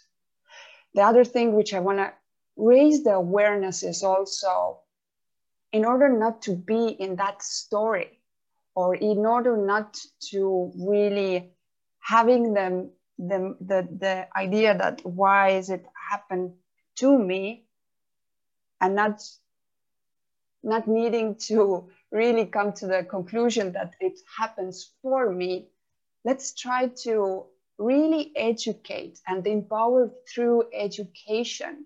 How can we avoid those things? We know that stress is bad. Are we doing something to, to avoid or minimize? No. Uh, we know that the eating sugar is bad. What are we doing as parents? Are we showing the correct role models. Sometimes yes, sometimes maybe no. And we all know how important exercise is for us. Are we doing it? Usually not. Usually something really needs to start to hurt or some something really needs to start start to squeeze in order for us to pay attention to our physical body because the physical body is so, so smart. It just takes time out. If you don't do it, it will do. And uh, just as a final note on emotional intelligence, because this is the key, which is going to be the key for not having to conquer the battle with, a, with, a, with, with cancer. Processing, releasing toxic emotions, our educational system is broken. It doesn't, doesn't really teach us how to do so. So now we need to be aware and need to be intelligent on that. So try to be the role model for your kids that they understand that they need to go through their emotions, not suppress them. Healing your wounds, again, forgiveness, giving everything out. Just don't have those things inside of you and gratitude practice gratitude. Because that's that's that's the answer for so many things. And you heard all the journaling meditation uh, and really really take 2021 your year where you install your new habits and your new rituals for healthy life not only for physical health but also your mind, your heart, your soul. So be the whole you. Thank you very much for joining us today. And I will pray for all of you who you are going through. Your voice needs to be heard, your story needs to be shared. And by doing so, we can also support each other. So thank you very much for showing up today. Thank you, Ragni. Thank you, Ragni, so much. We appreciate you. Our next sponsor, Daniel Gomez, thank you for joining us today. Your wife, Mari, spoke earlier an emotional story of surviving. And how you supported her and the family throughout all of this and listening to all these stories today. We know how important that is, the role that you play in her life. Uh, you're a keynote speaker, corporate trainer, executive coach, confidence architect, and author. Thank you for your support of this event. Well, thank you. Thank you, Melanie. And uh, thank you, Gigi, for having me. And it's never easy when you see somebody that you love almost die, right? You think you, we, we think we have everything figured out monetarily and money in the bank and just everything. And all of a sudden you get that phone call. And I'll never forget that day when Mari called me.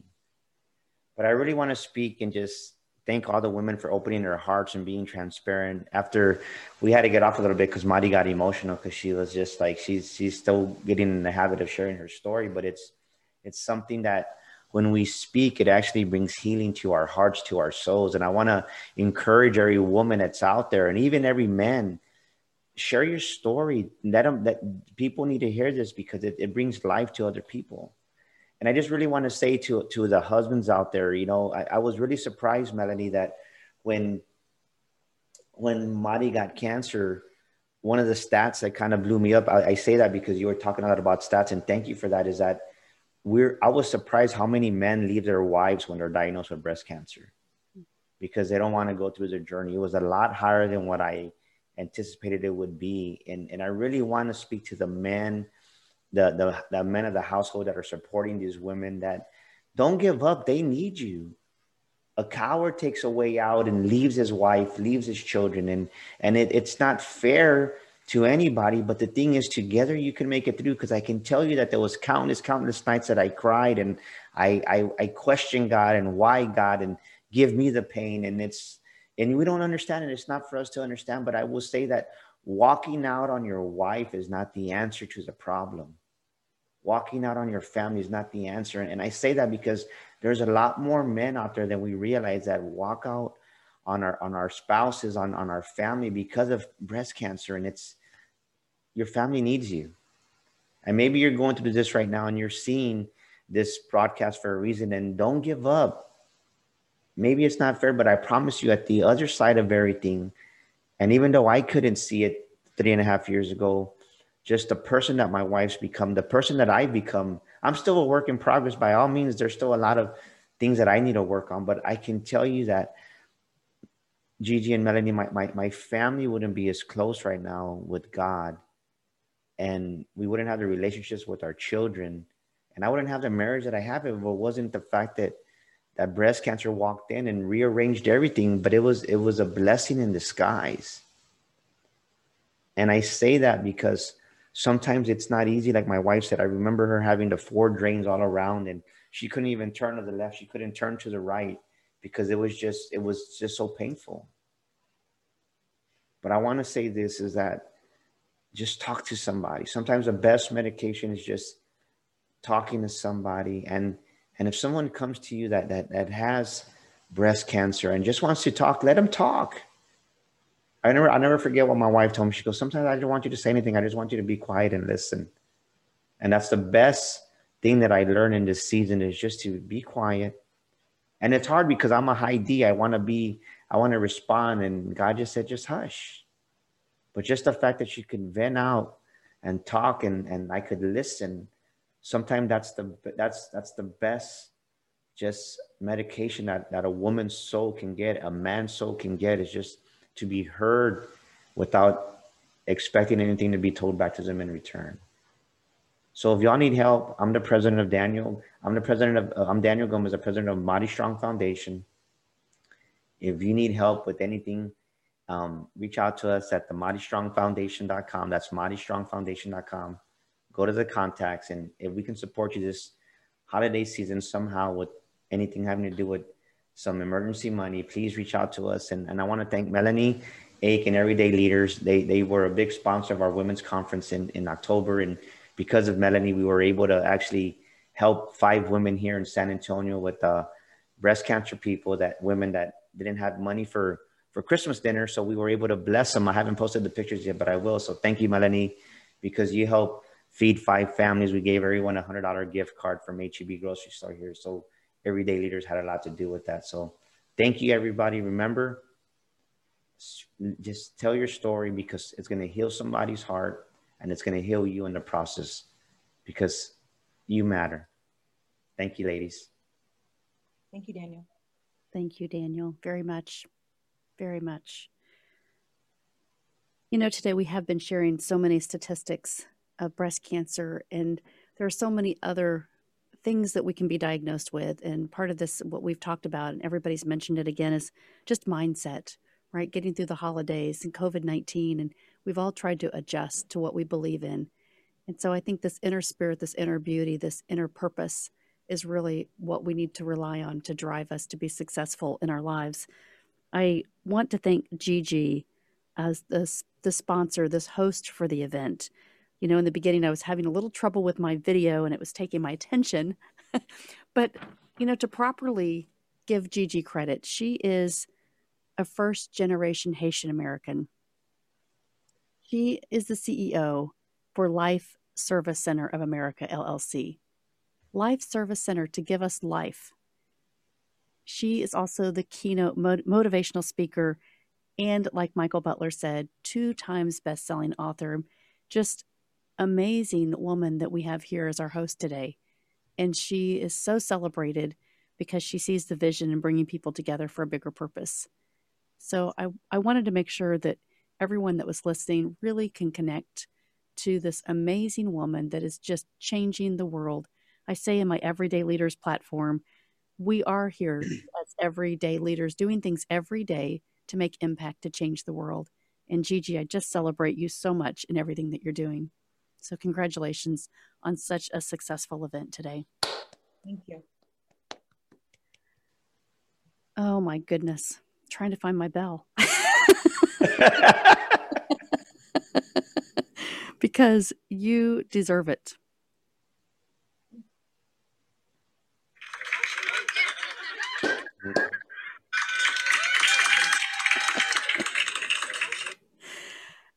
And and now I want to remind people we are going to have a discussion group that will be powerful. If you have friends family that you can invite to this after the event. It'll go into a Facebook discussion group.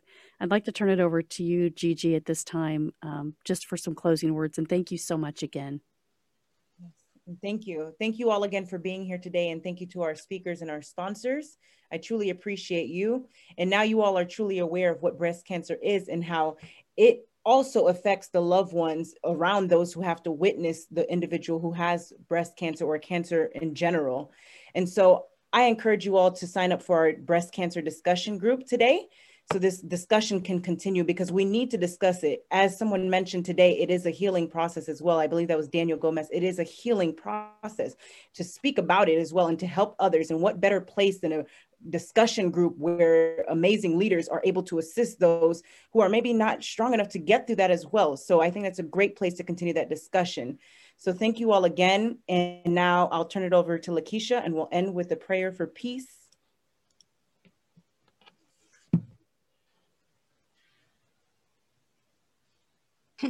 okay, bow your heads.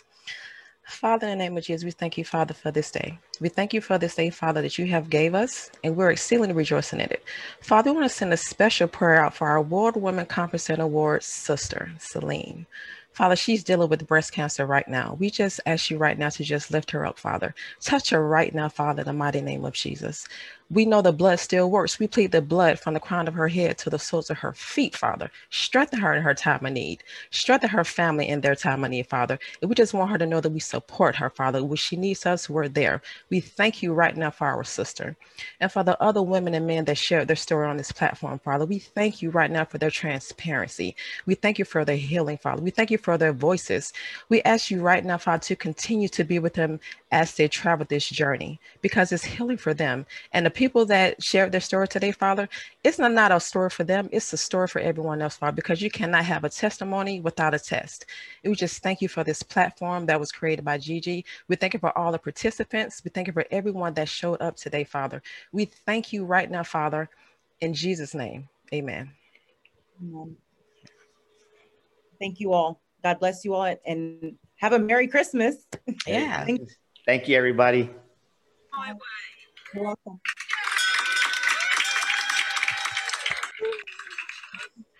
Amazing. So much, everyone. Always a pleasure. Thank you. Holidays. Christmas.